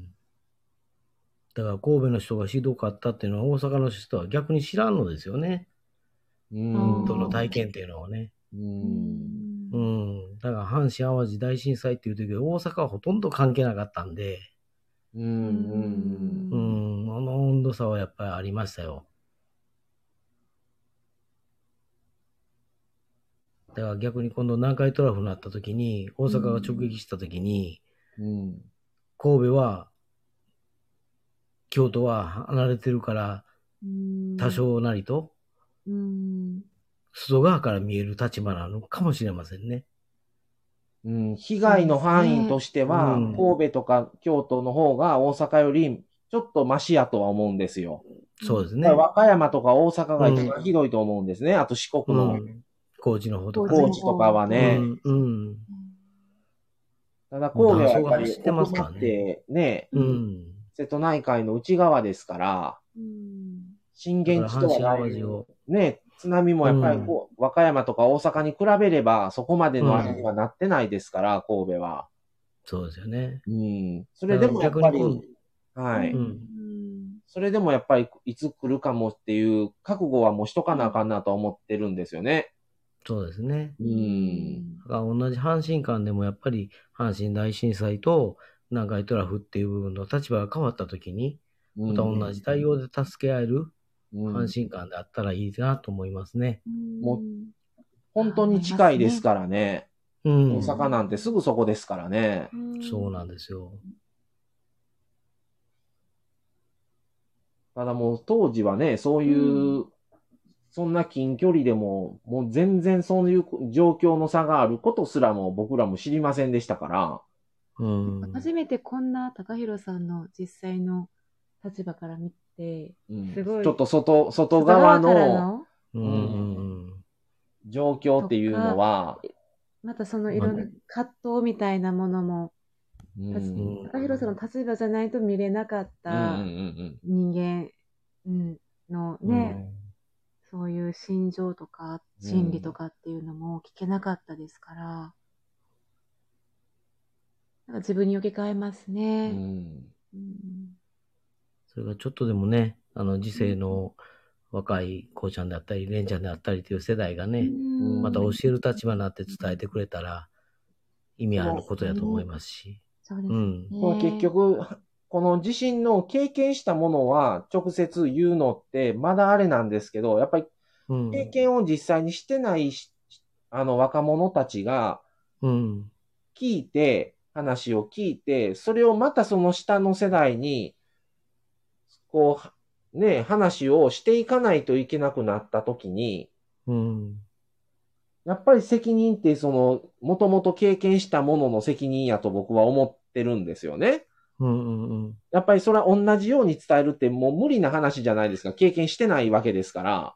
そうですね。うん。でも、やっぱり経験はしてなくっても、経験してたぐらいの思いで、やっぱり、ね、やっぱりまた若い下の子たちに伝えてあげないと、また下はもうもっとわからないわけで、うん。ってなった時に、どうやってこれを、その、今の、この、ね、大学生の子たちに、どう言ってあげたらええんかなっていううんのが、やっぱり経験しててもわからなかったりするんですよね。どう伝えてあげるのが一番リアルというか、伝わりやすいんかな、みたいな。うん。そうですよね。はい。であもものうなんか、歴史をっ教えてるような感じですもんね。てなっていう、うん実際にね、そそういうことうもん。ね、言われてましたから、はいはうい。んう。んそれはだって、もう、それこそもっと昔で言うたら戦争があって、神戸大空大空襲があったり、うん神戸大水害があったっていうことも、うもんう、そんなんも、もう、それこそ教科書とかでちらっと見て、うん、もう親も知っとうか知らないかぐらいの、うんうんだからそういう感覚なんやろうなっていうふうには思ったんですけどうね、んその話を聞いて。ううんん。うん実際見てませんし、体験もしてませんから、そんなう。ん。聞いたからあったんやなぐらいで、ほんまにあったかどうかも見てへんから分からへんぐらいですから、そんな。うん。っていう感覚なんかな、みたいなね。うう。んん。そうですよね。ただ、その道路が今回阪神高速でもあの、震災の時潰れたり倒れたりして、は。い。そこからやっぱり道路公団も考えて、うん耐震性っていう部分を重視して、今、道路づくり、新名神であったりというのを作ってるんで、そうですよねうんだから、そこには絶対生かされてると思いますし、そう水害の時もそうですけど、堤防をどうするかっていうので、うんうんその前よりかは絶対に確実にその、ハード面は、ねあはい。の、絶対に進化してるとう。思うんんうでんす技ね。術もね、進んでますからね。はういんただ、やっぱり、追いついてきてないのは、その当日になった時の人間のソフト面、うん気持ちの面がそうですよね。これから大事になってくる時代なのかなっていう部分を痛感しますね。うん。はい。そうですね。で今はいろんな情報網が発達してますから、当時はもうほぼほぼなかったに等しいぐらいでしたけど、うん、なかったですね。うんそれがね、いろんなデマになったりとか、はいいろんな SNS であることないことをね、流されたら、うんやっぱり真に受けてしまうでしょうし、もしね、同じようなことが起こった場合に、うんうん。それを自分の中でちゃんと消化して、それは必要な情報で、それはいらない情報っていうふうに、ちゃんと自分の中で分けれたらいいですけど、うん。その辺の分別ができないと、本当に惑わわされるばっかりなんちゃうかなとは思いますね、今、もしなったら。うん。あの、当時マスコミがね、はいその情報源として、あの、発信せなあかん立場はわかるんですけど、はい、は。はいい。マスコミであの、ハイヒール履いて、レポートしてた人いてたんですよね。はあ。うんびっくりしましたね。うん。それは神戸の方でですかいや、あのね、西宮ぐらいやったと思います、まだ。ん車があの全然走れる距離やったと思うんですけうど、ん皆さんこうやって歩いてこられてますって言って伝える、なんか、やつをやってたんですけど、うあーすごいギャップ来でますした。ね。あうー。ん。で、僕が、その水をやってる時に、その記者みたいな人に、あー、あの、ちょっとお話いいですかいいわけないやろと、今こうやって配ってんねやから、そんな喋ってる間ないよって、うっんうん、だから、マスコミ悪いとは言わないですけど、一緒にそこ、マスコミ、節操で、汗かいいて別れよっていう部分、はいあはい。ーそういう時のマスコミの対応っていうのもなんか、すごい思うもありましたね。うてんあ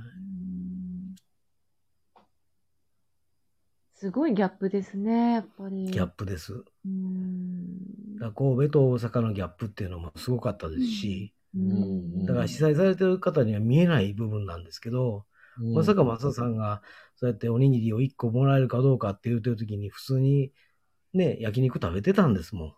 大阪ではう。うんんそれが悪い絵とかじゃなしに、生活がそれで成り立ってたんでね、大阪はうん。うんうんうん、そこまでのことになってるとも、分かってもない人も多かったと思いますし。うんうんうんうん。から本当にギャップっていう、その地域によって、はい。うん、まあすごくその近い距離やのにありましたね。うーうーんん。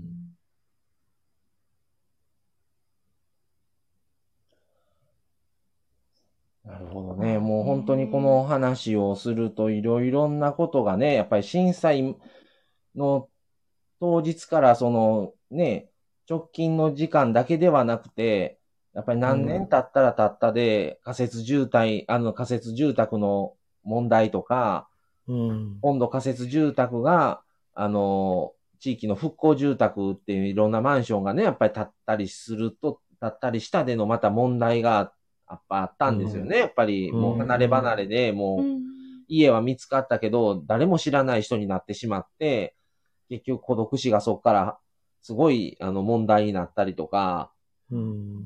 あと、震災の時に、やっぱり借金をして、うんその借金が、あの、まあ、利子が期間限定でなかったのが、もうその期限が切れてしまういうので、またそのうん利子が発生するとか、ううんん。まあそのいろんなその金銭的な面とか、そのハード面こそがいろんなものは立ってきてるけども、うんもう結局そこに暮らしてたものを結局もう置いてけぼりみたいになってしまってるとかね。うう。んん。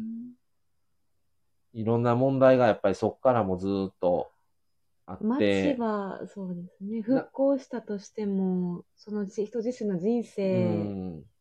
ていうものは、ちょっと続いていきますからね。うんん。だから10年ぐらい経った時に、うんもうだいぶ街は綺麗になってたんですよね。うんうん。ただ、やっぱりもう、実際被災したものは、もうちょっとどっかに置いてけぼり状態になってるみたいな、あうあん。うん、感じで、うんそこにお金を回すんやったら、他に使ってもらわなあかんことあるやろみたいなね。それこそ。うんその仮設住宅も期限がやっぱり2年とか、うんやっぱり何年かしたらもう出ていかないといけないっていうのもあったり、ううんん。だからそうなったらそうなったで仮設住宅は、まあ家賃ただやったのが、うん。家見つかったら見つかったで今度家賃が発生する。その家賃はじゃあ誰がどうやってそれ捻出すんのみたいな問題とかうん。もあったんですよね。払えない言うて。とか、もう本当に、震災によっていろんなものが狂わされたっていうのはすごいあったので、ううんん。それでやっぱり被災人数がもう、もう100何万人とかみたいなもう、もう大都市でそんだけのことっていうのは想定されてなかったことが起こったので、うんやっぱりもうビビたるもんしか義援金自体もありませんでしたし、うん。そんなんもらってどうすんの舐めとんかみたいな感じでしたから、うん。もうね、それこそもう餓死するしかないんちゃうかとも言われてましたし、うん本当にどうなっていくんやろっていう感じでずーっと、まあね、今でこそここまでもう戻りましたけどう、んうんう。ん、結構そういうので苦しめられてる方は多かったと思うんですよね。うんそうですよねう。ん。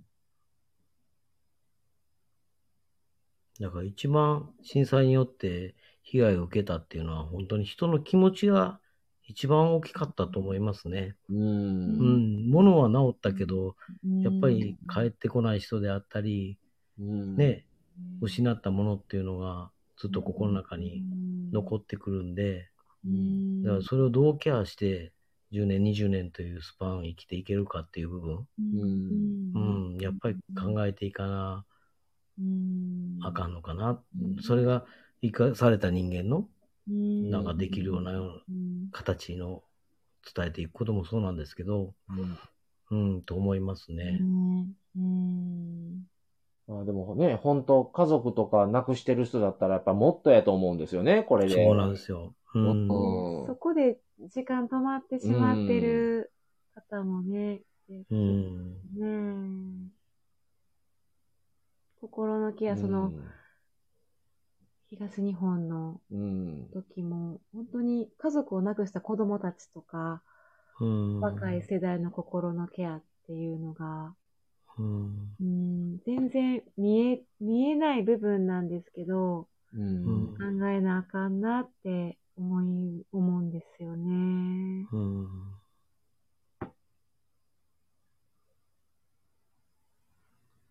まあちょっとね、課題もありながらも、ね、また同じような地震がどっかで起こる可能性は十分にあるので、うん、そうですね。ちょっと、だからよく物を、ね、それこそさっきの話じゃないですけど、うんうんうんいつでも逃げれる用意はっていう、うんもうもちろん大事やと思うんですけど、うん。うんもう最悪、家もなくす覚悟も、そういう気持ちの上での覚悟ってしとかなあかんのやろうなとも思いますね。うんうんうん、そうですうね。ん、もしかしたら家族も失う、もしかして自分の命もわからないうん。保証なんてね、そんなん、生きてる保証なんかないですから、こんな地震来たら。そうですよ。たまたまですかね、これ。これ助かってるのも事実。結局そうなんですよね。うんやっぱりうん6000何人ってやっぱりね、6400人の方が亡くなってるわけで、ううん。ん。っていうことを考えると、やっぱりね、いつ自分好みだけになる可能性もある。う。うんうん。っていうことも、やっぱりそうなるかもしれないという覚悟っていうのも必要なんじゃないのかなとは思いますね。うんう。ん。そうですよね。うん。まあもちろんそのね、第一は命であって、そのね、自分もそうやし、家族もそら助かったら、その時は良かったでなるんですけど、うん。そっからまたこれ途方に暮れるわけで、ううんん。まあもちろんね、その、もうどなたもやっぱりいる、もう家なくしてる方も多かったですし、うんう。ん。まあ最悪そういうのってもうね、周りがどないかしてもらうえばどうにかなるんでしょうけど、う。うんん。命っていうのはね、もうその場で終わ、終わりとなったら本当に終わりですからね。うん。そうですよねね。え。まあ、高弘さん、ちょっともう2時間超えになあなりましたけど。そうですね本当にいろいろ話を聞かせていただいてありがとうございましうたん。いえいえ、ありがとうございましはいた。い貴重なお話をありがとうございます。皆さんもね、コメントね。なかなか読めなくてすいません。いや、本当にでも、コネさんもね、災災害、どこに、いつ来ても、全く不思議じゃないですよね、ってうんことですよね。ありがとうございます、皆さんも。聞いていただいて。まあ、このね、うん1.17という、この、まあ、これを機会にね、あの、はいこういう震災のことをちょっと改めて考えるっていうのは、うん。ね、一つの意義があるんじゃないかとはーい。うん。思うので、また来年もこういう機会を、そうですうね。ん、やうんっ。ぱりなんか今の暮らしもね、見つめられるっていうう機ん、会本に当なにりこそれっうてです。必要なんかなとかね。うんう。うんは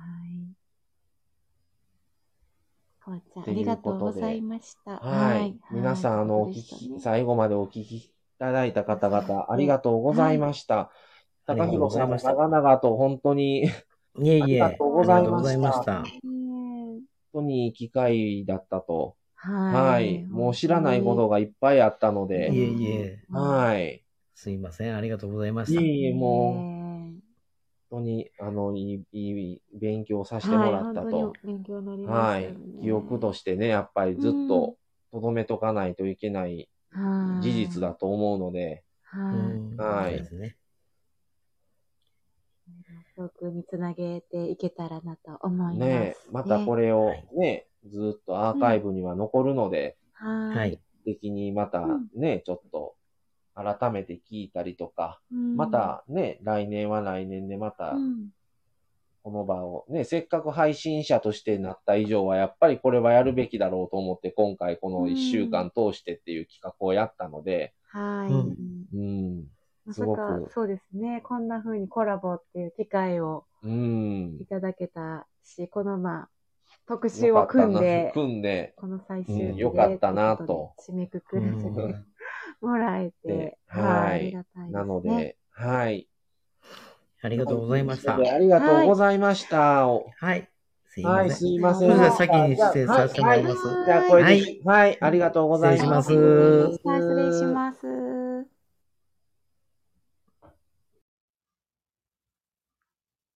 うんうんはい、ありがとうございました。ありがとうございました、高弘さん。いろいろ。ろと、はいあの、教えていただいては、い知らないことがいっぱい、外側の状況って何もわからなかったので、本当に。すごくう、んあ、の、勉強にななりました。た。は。はいい。はい、ってことで、あの、今週1週間、はい17日まで、あの、投資で、阪神淡路大震災の特集を組んで、急遽、あの、他の特集も考えてたんですけども、急遽これを入れて、はい。やらせていただくということで、はい。あの、一応今日で、一旦は、うんあの、終わりには終わりにね、なってしまいますけども、はい31人の方、ありがとうございました。いただきましたね。はいあの、来てくださった方もね、こうちゃん、宮城さ本ん、当にたみさんね、ひろうくん、ん、にゃーさん本と当ね、にありがとありうごがとうござざいいままレしンちた。ゃんも来て、コネさんと来ていただきましてね、まめさんもね、ワンさんも来ていただいて、はーい。あ、高弘さん、ありがとうございました。はい、ありがとうごいざいました。ます。はーい。ってことで、えーはい2時間に及ぶちょっと、あのーコラボをさせていただいて、今日で一旦、あのー震災を振り返るっていう特集は終わりにはしますけども、あのーこれからもですね、こういうことがいつどこで、どん誰の身に襲うかはわかりませんので、もしかしたら自分のところに訪れる可能性も十分にあるので、その辺のことも考えて、うんあのー行動してってもらったら、うん。うん、教訓として生かされるんではないかとはい。思いますね。実際経験してても、うんもうやっぱ忘れがちにはなってるんですよね、正直。うん最初の1、2年は、やっぱいつでも逃げれるように準備もしてましたけど、やっぱり、その、乾パンとか、缶詰って、やっぱり期限が来るわけでう、んそっからやっぱり買い直しってなかなかしなくって、もうそっからはね、もうこう、うんもう一回来たからもうこうへんやろうって思ってる人もやっぱ大勢ぶっちゃけいましたから、うんうんまあいつなるねほど、ね今、ここ最近ほんと全国でいろんなところで地震って起こってるので、うん。まあいつでもその逃げれる、今持ってるものも全てなくなる可能性もあるっていうことも、はい、そういういう覚悟としては持っとかない。ないといけないのかなとはい。思いま。思いますしたね。はい。どうでした一週間。いやまあ、ーほぼほぼ毎日、まあ、生配信も入れたり、 そうですね。うんマサさんの。マサさん自身のね、そのご経験っていうのを、でも初めて聞いた時は衝撃的やったし、すごい、あの、神戸の中のことっていうのを、私でも実際に聞いたことなかったなと思って、こんなに近いけれど、うんもう復興後の神戸うんうんっ、ていうことしか実感にないので自分の物心ついた時からはねだから改めて思いましたしあの神戸にいるので周囲の方とか目上の方って皆さんも経験されていることだかうら、んうんううんん。だからすごい、その方たちからもいろいろ聞いたりして、やっぱり忘れずにいたいし、うん。こういう節目には、いろいろまたね、あの、振り返ったいなと思いました。はい。っはい。てことで、で、今日はこの辺で、タミさんはいも最後思い出すのも辛い、辛さもある作業だと思いますが、貴重なお話に感謝ですってことで、はあいりがとうございました。は他の方々も、あの、最後までご視聴いただきましはてい、ありがとうございましたあ。りがとうございまはしい。た。今日はこの辺で終わりにしたいと思います。はい。はい。またですね、ちょっと気分を変えてですね、他の話も来週、来週、はい今週か、今週もう今日月曜日やから、はい。なの、で話もいろいろとはい、混ぜたりもしながらも、やっぱりこういう地震っていうことは、もう切っては切れないことだと思うので、今後もね、やっぱりそういう話ももっとしていくのも一つかなとは、ちょっと思ったりもしたので、またや、はいい、ろいろと、これからも特集を組んでやっていこうと思いますので、また今後もよろしくお願いします。はい、よろしくお願いします。はい。では今日はこの辺で終わりにします。皆さんありがとうございましはいた。、ありがとうございはい。ました。それでは今日はここの辺で失礼します。はいさようなら。さようなら。